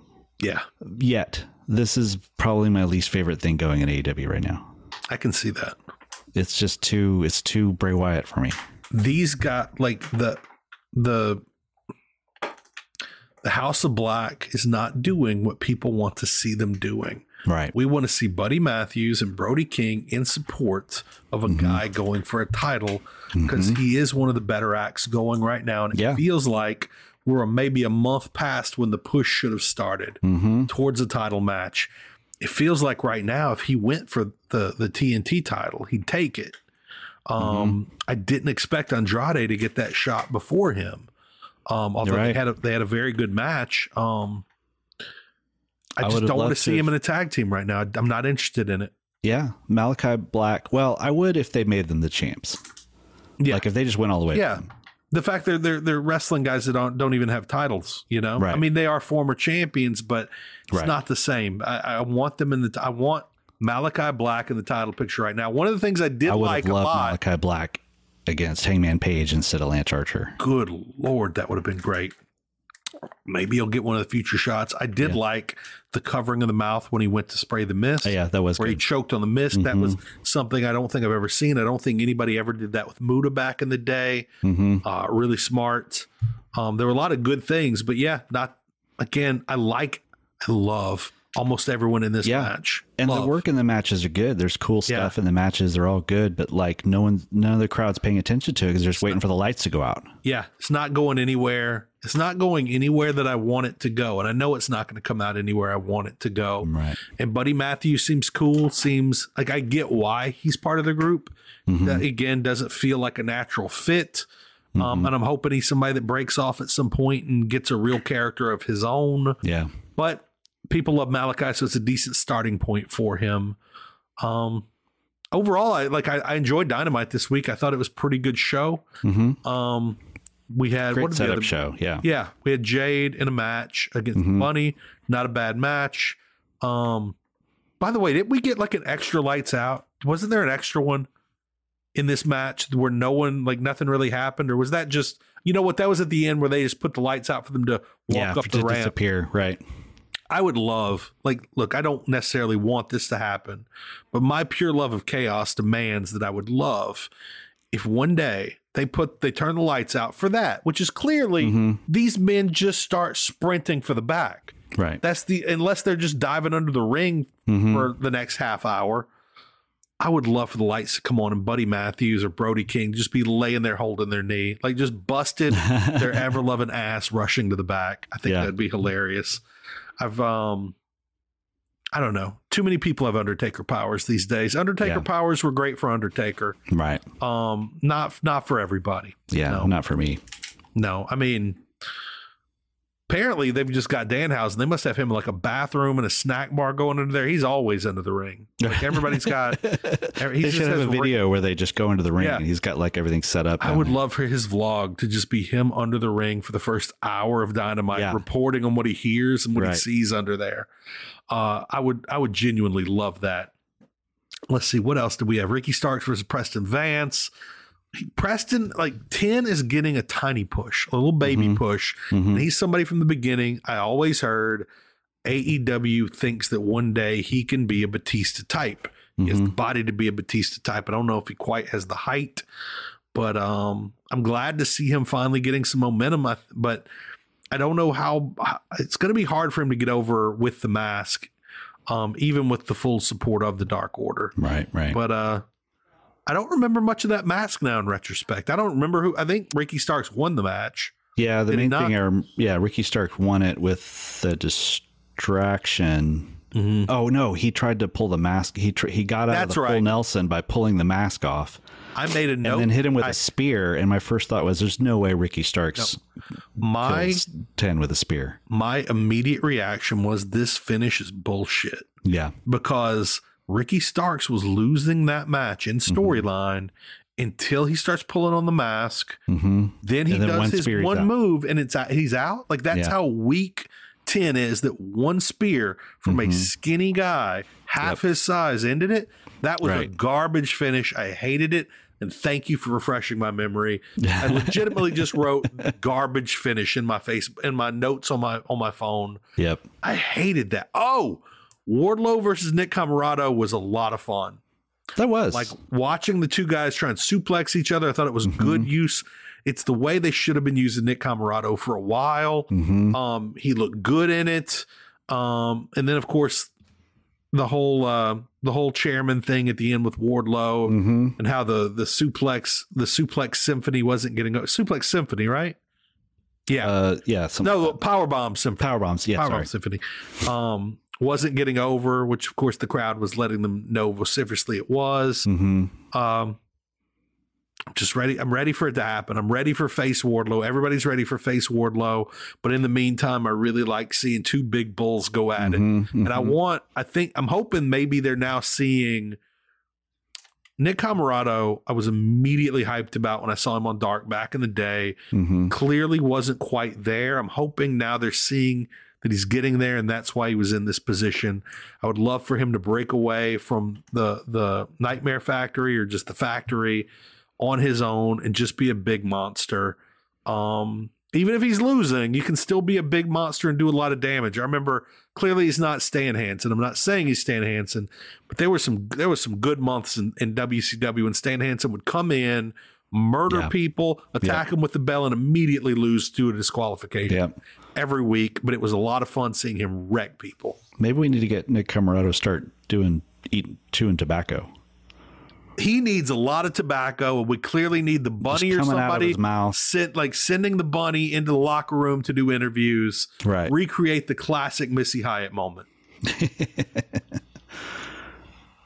also,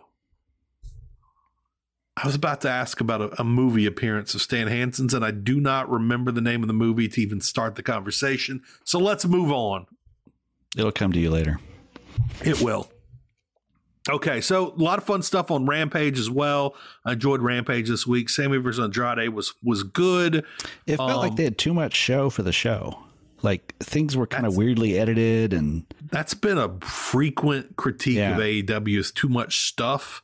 yeah, Um, it felt like they mistimed it or something.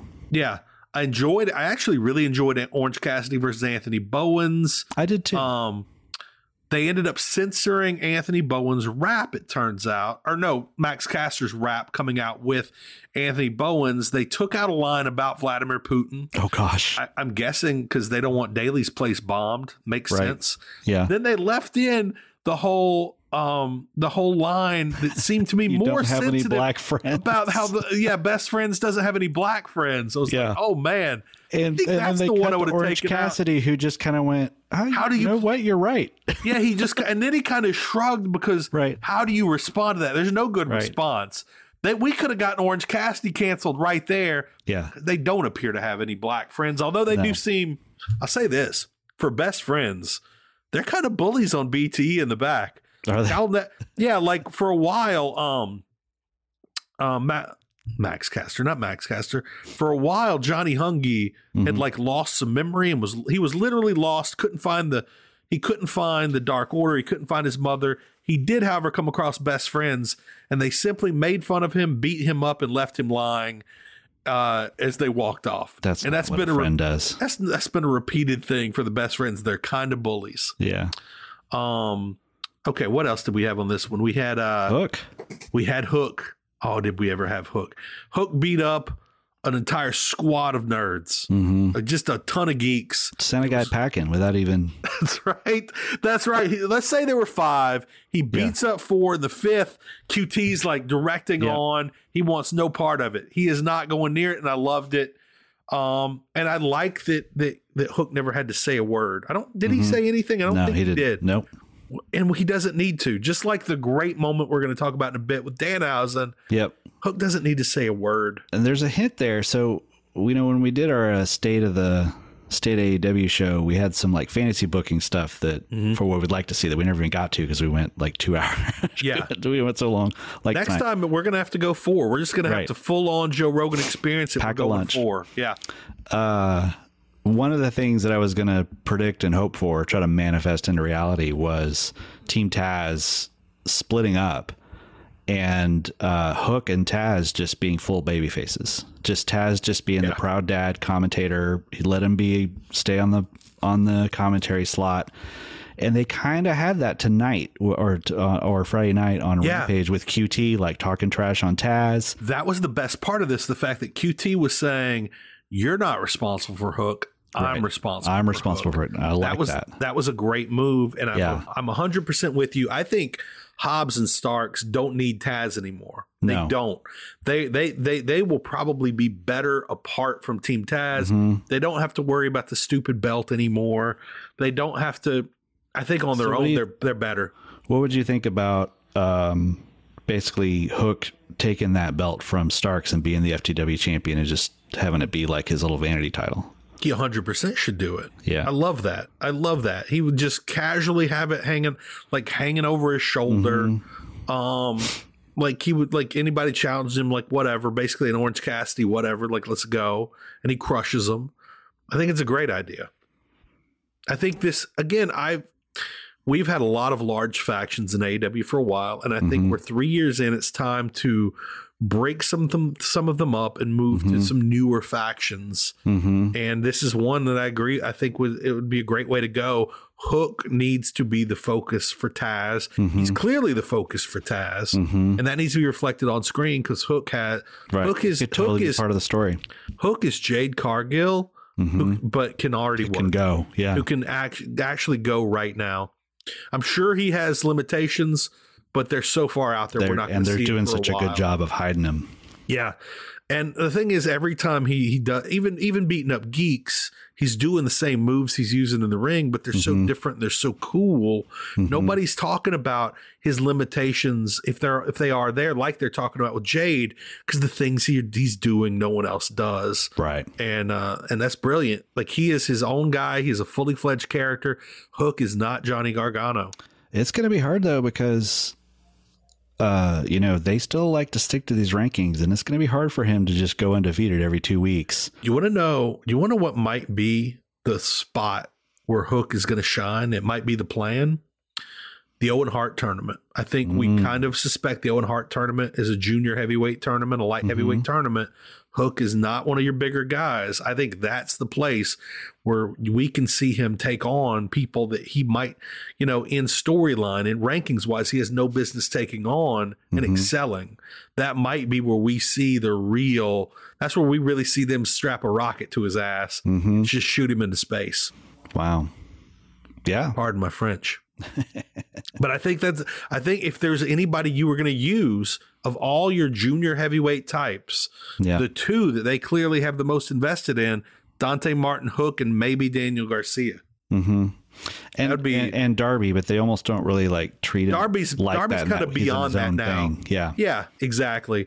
Darby, and again, I would love to see Sting and Darby go for the go for the titles. Also, I had a thought this week, and I want to run it by you. What what if what if we ended up in a situation, maybe again in a, a year from now, where Sting is starting to slow down and knows he needs to step away from things, and we see him in a multi man match, like a four way for the AEW title. And he ends up happening to win that title and announces, like, this is it. I've achieved my goals. At 60 whatever years old, I'm the world champion. I'm I'm dropping the belt and I'm moving on. And then you have a tournament for the belt. I realized that that's something I want to see. I would love to see him get that belt. Clearly, it's not going to be in a one on one situation. It'd be mm-hmm. a situation where he would capitalize on a good good good position mm-hmm. in a four man match. I'd love to see him get that belt and immediately retire and walk away as an active wrestler. Mhm. Again, I don't want it to be where he sticks around for another year or two Right. as a farewell to wrestling. He's the one guy who I, I think most people would say has no business being champion. I wouldn't mind seeing get that win and then walk away. Yeah, I agree. I think I think even if it's not like a world title or Yeah. you know, I think we talked about you know Even them tag winning, them winning the tag titles would be amazing. Yeah. I think what they they what they will need to do is is um, I hope that he will have a point where he decides it's time that he's had his victory lap. Yeah. yeah, it's time for him to retire, and that they build to a really solid Yeah. retirement match and make it a pay per view, make it a big event. Make it a big deal. Yeah. One of the top couple matches. hmm Also, I think I would really like to see, and I think this has to be something they've thought of. I think they had to have thought about these guys for for tag champions at some point. Mhm. And I like the idea of Darby Allin being in a position a year from now or uh, down the road where he's ha- he's won the TNT title, he's won the tag titles, and the only thing left is a run for the world title. Hmm I think that I think when he does go for the world title, I think that would be a great way to Yeah. do it. This is the only thing left for him in AEW, hmm and I think it should, should be a big build over a long period of time to get him there. Yeah, I agree. Okay, what else did we have? We had Serena Deeb, Kayla Sparks. Uh, Nothing to talk about there, really. Yeah. I can think of. Um, Sammy Andrade. We haven't really talked about it. It was a good match. It was Oh. good, but it was a little bit like the Bryan uh uh Daniel Garcia match in that I felt like it wasn't the match. It was like Yeah. the match to let you know, hey, this will be a good match later. We're just kind of setting yeah. the table right now. Also, it's so frustrating because Andrade, Andrade's a guy that we all know can, could, can and probably will one day be in the world title picture, Mhm. should be in the TNT title picture right Mhm. now. But his character just doesn't feel like it's there yet. But I do think it's one they're going to figure out. It, it feels like they're almost there. Yeah, it's They're getting there. like I like the kind of whole Miami drug lord vibe hmm and I think he's getting more and more into it as he goes. They need to get through the AHFO nonsense, and I think they're very near the end of that. hmm Um, which, by the way, I'm really excited to see the the slow descent into madness of Matt Hardy, clearly leading to the debut of Jeff Hardy in some way. Yeah. Um, anything else you want to talk about on Rampage before we move on? No, I don't think so. think that's it. Yeah. Okay. How much Let- do you want to talk about Revolution? Because we'd want to spoil our preview show. Well, I think we should we should go through each match a little bit. We are going to have a preview show coming up hmm next Sunday, I believe. This we're going to do it right before the pay per view with the hosts of the Dynamite show as well, Jeff Hawkins, Paul Fontaine. That's going to be a lot of fun. And then Kevin and I, and I don't know if we're going to have guests yet. Um, there's been a lot of talk about it. So much talk, I haven't kept it all straight in my head. Then we are going to go live and do the boom after Revolution. Mm-hmm. And uh, so next Sunday is going to be a lot of fun. It's going to be a whole lot of fun. Um, also, Kevin, we are getting near the end of February, and we haven't done our February bonus show yet. And I think we Yeah. need to have a separate bonus show. So you may getting a may get a lot of of uh, boom content next week. We'll we'll, we'll be Yeah. talking about that over the next couple days. I think. Yeah. Um, I've got some I've got some pretty good ideas. Um, let's talk first about what should have been on Dynamite this week, Kevin. Uh, I have. Um, so there was uh, Jonathan Gresham, the Ring of Honor champion, has a promotion of his own called Terminus. And I've not seen the first show, but the uh, second First- show. First Terminus was prob- problematic production wise. I'll say that. Well, it's, you know, self funded show. They can't all be all in, I guess. but, Exactly. um, I, I like that a guy like him mhm. Is is giving it a go. I also like I like the name Terminus, even though most people immediately think of Terminus in The Walking Dead, Yeah. where they were eating people. I don't believe Jonathan Gresham's Terminus is cannibal cannibalism based. No, I saw no cannibalism on the show. That's a, that's a positive sign. I think Yeah. that's a very positive sign. Yeah. And uh, but I like that he's giving it a go. I like that he's doing it, and I hope I hope more do. people do it in a good way. Yeah, so the reason I picked it is because I felt like it was a little bit of a preview of what we will see on Dynamite at some point because we've heard rumors of Jonathan Gresham backstage. Yes, I was going to Um, bring that up. And also, uh, we got to see uh, Swerve, Swerve the realist, Shane Strickland. Love it. Um, How was it? I, I haven't seen it. I had no idea. I knew this was coming. yeah, It's been a really busy week for me. I never, I never put two and two together. It was happening on a Thursday. Thursday's not a day I look for wrestling. It really isn't. no, and but it, it, you know, it was it was a good little show. It was interesting that it's a different style. It's very Jonathan Gresham, almost pure wrestling style. Yeah. uh, so they had to Swerve the Realist against uh, Davey Richards, who I haven't seen Davey Richards in many years. It's been a while. Yeah. Um, How did Davey look? Davey looked pretty good. I mean, he's looking older, but he's still built. He still does all the moves. Still looks super still go. intense. Yeah. Awesome. Um, but Swerve, man, he felt like just everything you thought, you know, back in the day with the hit row and all that stuff. Yeah. When he gets to AEW, he's going to be a big deal. I He wait. he just he just had that aura. You know, as you were talking about all this, it just hit me going back to the Owen Hart tournament. So I named three people that I think could do well in that tournament: Mhm. Daniel Garcia, Hook, Dante Martin. Hmm Throw in Jonathan Gresham.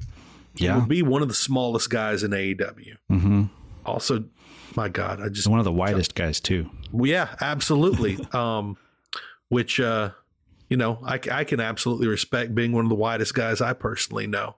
And it just hit me. John Silver has to be in that tournament. And now it's going to be the best tournament that's ever happened. That's going to be phenomenal. Um, but yeah, just thinking about Jonathan Gresham versus potentially versus Hook. Good lord, man, that could be phenomenal. So I'm excited about Swerve. I'm really excited about Swerve. I'm really glad. I'm glad to get this feedback. I'm going to see if I can uh, get Terminus downloaded completely legally, not in any way illegally, uh, tonight. Although, let me tell you, Kevin, Sunday all of a sudden turned into a big TV night. I realized right before we did this show, Yeah. like I've got to, I've got to, sec, I, I got to put together a bunch of presentations for this job I'm going for. hmm Plus, I'm like, well, we got to do the boom, and I'm always excited for the boom. hmm Then I realized tonight, 1883 season finale hmm and Peaky Blinders season premiere Oh. both hit today. Yeah, Yeah. season six, episode one. Again, I don't know if it's available on Netflix yet, but I do know it's available through totally legal downloads at the moment. Yeah. Um, so I hate doing this, but my should have been on Dynamite is essentially a recap, like the same that I had last week. Mhm. Um, right now, I've been saying it. Danhausen's blog is kind of like the me- his vlog. Danhausen's vlog, uh, love love that Danhausen, is kind of a meta vlog at the moment because every week everybody in AEW that has vlogs, and that is everyone in AEW, they're all coming to Danhausen, and he's including everyone's vlogs that they're recording in his. Right. So this week, for the second time, you get Danhausen and Ethan Page together. This time at a at a toy convention. hmm Um, you get Danhausen and the bunny, the bunny who is completely charming, has a phenomenal personality. Oh yeah. I, and I hope I hope AEW uses her more. Like Mm-hmm. for instance, if she gets injured or something, I would love to see her doing backstage interviews, a la Mm-hmm. Missy Hyatt back in the day, that sort of thing. They they they they discuss uh, they they do an Oreo taste testing of some new types Yes. of Oreos. yes. Um, we get Danhausen interacting with Hook, which is one that I think. Let's just jump to you because this is one of your uh, your picks this week as well. Yeah, Dan. this is this uh, totally should have been on Dynamite or probably Rampage since it's Hook's show. Yeah, that's Uh, right. It kind of is. Danhausen goes backstage and basically says, you know, there's this guy Hook, and I hear he likes chips and he's very dangerous. So right. I'm going to make friends with him so that he can be on my side. And he just walks up to Hook. Hook's sitting there eating chips. He tosses him some Doritos. I was like, there, like feeds it to him like he's a puppy. Yeah. The puppy you're He hearing is in my ta- background. toss exactly tosses it on the table. Yeah. and then brings up the idea. yeah. why don't I we do this every week? Yeah, Maybe we do this every week. Hook seems to be seriously into that. So Danhausen's basically the new guy in the prison yard. Yeah. Like trying to shore up an- alliances. It's it's really fascinating because you have all the people coming to Danhausen to to to kind of get the rub off the heat he has Mm-hmm. right now, the popularity he has, and then you have Danhausen out here trying to he's trying to acquire um the twenty thousand dollar necklace off of uh who was it? I can't remember exactly whose necklace it was, but he was Oh, trying was to uh, Scorpio Sky's. Scorpio Sky is Yeah. trying to borrow twenty thousand dollars from Ethan Page and then from the bunny who claimed Right. she was going to get it for him. mm-hmm. He's bringing, he's bribing Hook with chips. Which let me tell you, there there is there was there was a deeper strategy here from Dan Danhausen, which I appreciated because Hook was eating Yeah. plain Lays, Right. maybe the least interesting chip known to man. Yep. Danhausen comes in with Cool Ranch Doritos. Cool Ranch Doritos. It's on Right. another level. Premium. Extra. Now look, it's not a hot chip. Right. Hot chip is clearly the pinnacle, Yeah. according to every high school and college girl I've ever known in my life. Right. But Cool Ranch is well on the way. It's Yeah. well on the way. It's a next level chip, and I really hope we get more of this. And I love the idea. Danhausen's just, just kind of a, a supernatural con man. Just trying to get trying to get the monies from Just everyone. politicking. Yeah. Yeah, and politicking, and it's phenomenal. And on Twitter, he uh, he threatened to go to AEW shop and buy one of the eight hundred dollar replica belts and wear it every appearance on TV, Oh my god! just to stir chaos. I would love that. That would be so great. I cannot look. He's clearly being held back due to his leg not being healed. I can't wait to see more of him. And let's be clear: when it comes to ac- superpowers in professional wrestling, every time he's cursed someone on AEW, Yep. they've they've either lost or they've gotten completely wiped out by Orange Yep. Cassidy or somebody in the Best Friends every time. True. Don't mess with it. Look, Danhausen, Danhausen with Ethan Page is a really winning combo, especially because Ethan Page clearly enjoys Danhausen's character so much.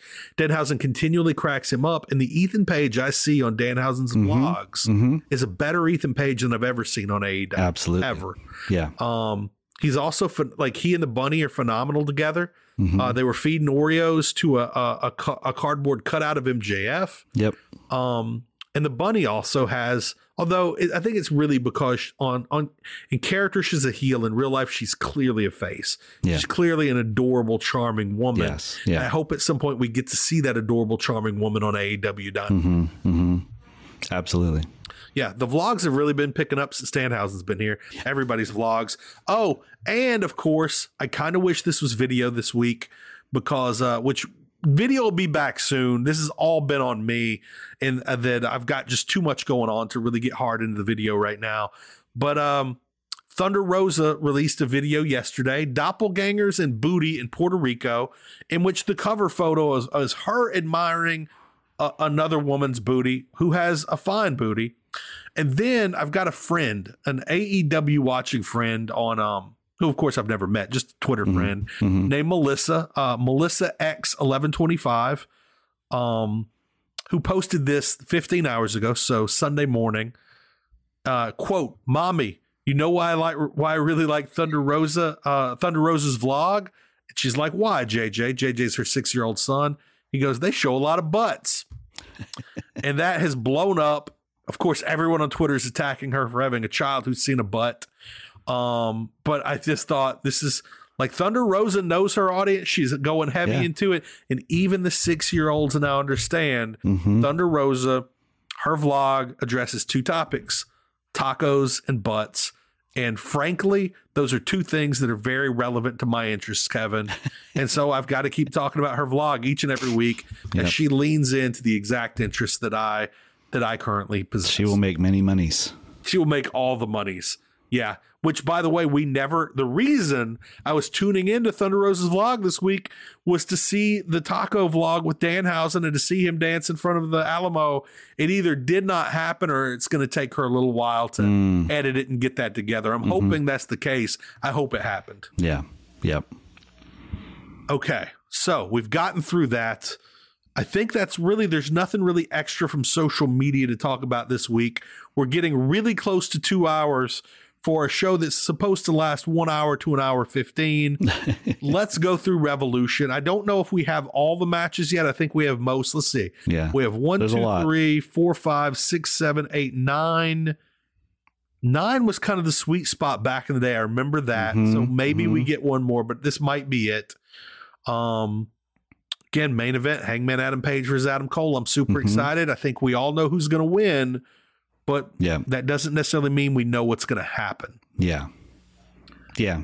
Britt Baker versus Thunder Rosa. This one's good. This one's fascinating because it's not not only a rematch from a phenomenal match from last year that we all want to see. Mhm. Uh, uh, we all want to see round two. We all want to see that second take. hmm But also, I don't know who's going to win. It could it could be Thunder Rosa.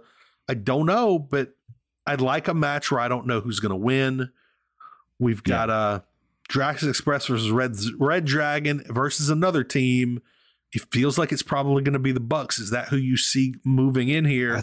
I think it's got to be. I just can't imagine Yeah. them doing a pay per view without the Bucks in a match. Exactly. They have to have a match. They have to. And I don't think either of them is injured right now, or I haven't heard anything about an injury on BTE. And mm-hmm. generally, when they have an injury, they talk about it on BTE. Right. Um, and Santana and Ortiz are probably going to be a little preoccupied with this Jericho Kingston thing, but they're hot right now, and I feel like they should be on this pay per view in some Yeah. official capacity. Um, Jade Cargill versus Tay Conti feels like it came out of nowhere. I don't see Tay Conti winning. The the, No. the build is strong with Jade. We need to keep that going. Um, next we have the Face of the Revolution ladder match. We have currently have Keith Lee, Powerhouse Hobbs, Ricky Starks, Wardlow, Orange Cassidy, and I think we're gonna have one more person in this match. One or two. They. I, one or two. so I heard someone say they. They were thinking there were seven, maybe in a past match, but I don't know. That sounds right. And that's something that's easy to look up. You could We do just- it on Wednesday and done it. Friday and have two, but Yeah. So um clearly Team Taz has a little bit of an advantage here so far with Mhm. Starks and Hobbs. Keith Lee, I think Keith there's too many pe- here's the deal. Keith Lee should be the star of this match. yes. Wardlow should be the star of this match. Mm-hmm. And Hobbs and Ricky Starks feel like they have to be stars of this match because they are the powerhouse Mhm. combo. Um, so I think no matter what happens, this match may be both really good and a little bit of a letdown because we all want to see Wardlow win. We all want to see Keith Lee win. And I, I would, I really wouldn't mind seeing uh, Will Hobbs or, or Ricky Starks win. Um, and it's odd that Orange Cassidy has for a long time been one of my favorites. I have no interest in seeing him win Yeah. in any way. Yeah. Um, so this is going to be really interesting. Yeah, it's kind of the point where I'm not even sure why Orange Cassidy is in it. Uh, Yeah. Other than he's just at a certain level You and know I don't what? want him to go too low You know the real reason I think Orange Cassidy's in this match? because he doesn't want to climb. I think because we're going to see Powerhouse Hobbs and Wardlow and Keith Lee toss him around like Oh, a yeah. rag doll. Yeah. He's the perfect size and he's a big star. Yeah. So we're going to see a, a, a babyface star get manhandled by monsters. I really think that's it. He's Yeah. the right size for this match. They'll probably they'll probably see a spot where he starts to climb and then has to stop, take a break after like two steps I hope so. because he's just too lazy. I really hope so. Oh my God. Now I, okay, Orange Cassidy gasses out two steps up. Yep. Gets Powerhouse off. Yeah. Hobbs does not grab Orange Cassidy. He grabs the whole damn ladder and tosses the whole contraption out with Orange on it. Right. That's the spot I'd like to see Yeah. um, without hopefully any deaths. Uh, Yes. CM, CM Punk versus MJF kind of feels like the star of the show. Yeah. It's not going to be the main, but it feels kind of like the main here. I think it's yeah, it's the number one match on the show. Speaking of non-main event main events, John Yeah. Moxley, Bryan Danielson. Mm. I really do. Bryan Danielson is not the or John Moxley is not the guy I saw being the the cohort for Bryan Danielson's like shooter squad. hmm But now that they've teased it, I, I really want it. I think that would be Uh, really yeah. cool. I love what's gonna have happen. set up. Yeah, I love they have it set up where they could go either way. Yeah, Either way, they're gonna have a great match, and then they could totally. That's the Yeah. thing on on the preview show is uh I want to know if who people think's going to win and if they think this group is going to come together with these two because I feel like this group is going to come together. Mm-hmm. Maybe not with these 2 Up and Up has strong feelings about this match right now. Luckily, she's only expressing them physically and not verbally. Um, Chris Jericho, Eddie Kingston. Yeah, I'm as excited about that as anything else. I am too. and Yeah, then those three matches right there, those are the show to me. that's that's the meat. Yeah, Yeah. this one all killer, no filler, ladies and gentlemen. Yep. Then Sammy Guevara, Darby Allin, and Sting, which is a hell of a trio, Mm-hmm. versus Andrade, Matt Hardy, and Isiah Kassidy. Not quite as exciting a trio. Still feels like a pre-show match or something. it really does, and and maybe it'll turn out being a pre-show Mm-hmm. match. But I like. I'm glad Darby and Sting are on this. It's a way to use Sammy Guevara, I guess, without having the title match. hmm It's too early to. I don't think they can de- debut Jeff Hardy. I think this is still like three or four days too early. I don't think Yeah. he's available. Uh, oh, she got the water bottle. Here we go with more ASMR, um, which I think is a good reason to end the show right now. Um, with to the dulcet tones of Puppet Up and her water bottle. okay, we're gonna do a full breakdown on this. Before Yep. I think it's gonna be live on YouTube. Am I right about this, Mm-hmm. I Kevin? believe I believe that's the plan as of right now. the like the hour before Revolution. I think I'll try Mm-hmm. and push them to go an hour and a half, two hours before Revolution, because Mm-hmm. clearly we're two hour podcast type guys. we're proving that right now. Just so we can be Much- completely yeah. exhausted by the end of the show. Much less having Paul Fontaine and Jeff Hawkins here. I think which is going to be fantastic. Um, I'm excited to talk about this because every match here there's so there's so much depth Mhm. on the show. This is what I'm going to push for, Kevin. Okay. I want winner predictions. hmm I want storyline predictions, but I Mm-hmm. want to do something else that I've talked with you about in the past. I want people to predict the star ratings so that afterwards Mm. we can go back, compare them to Dave Meltzer's star ratings, and see who came the closest. Because we know when you lay out this show, you can't, like, everybody can't have five star matches. There's got to be some quicker matches. And I want to see how well people are able to protect, to predict the pay per view uh, using star ratings. I think it'll Mm. be a lot of fun. I'm down with it. All right. Well, I guess we're done for uh, we're done with the boom for this week. We're an hour and 54 minutes in. I hope everybody enjoyed the episode. Check out the Patreon, patreon.com slash fight game media, fightgamemedia.com on the larger interwebs. And I hope you'll all join us again next week right here on the boom.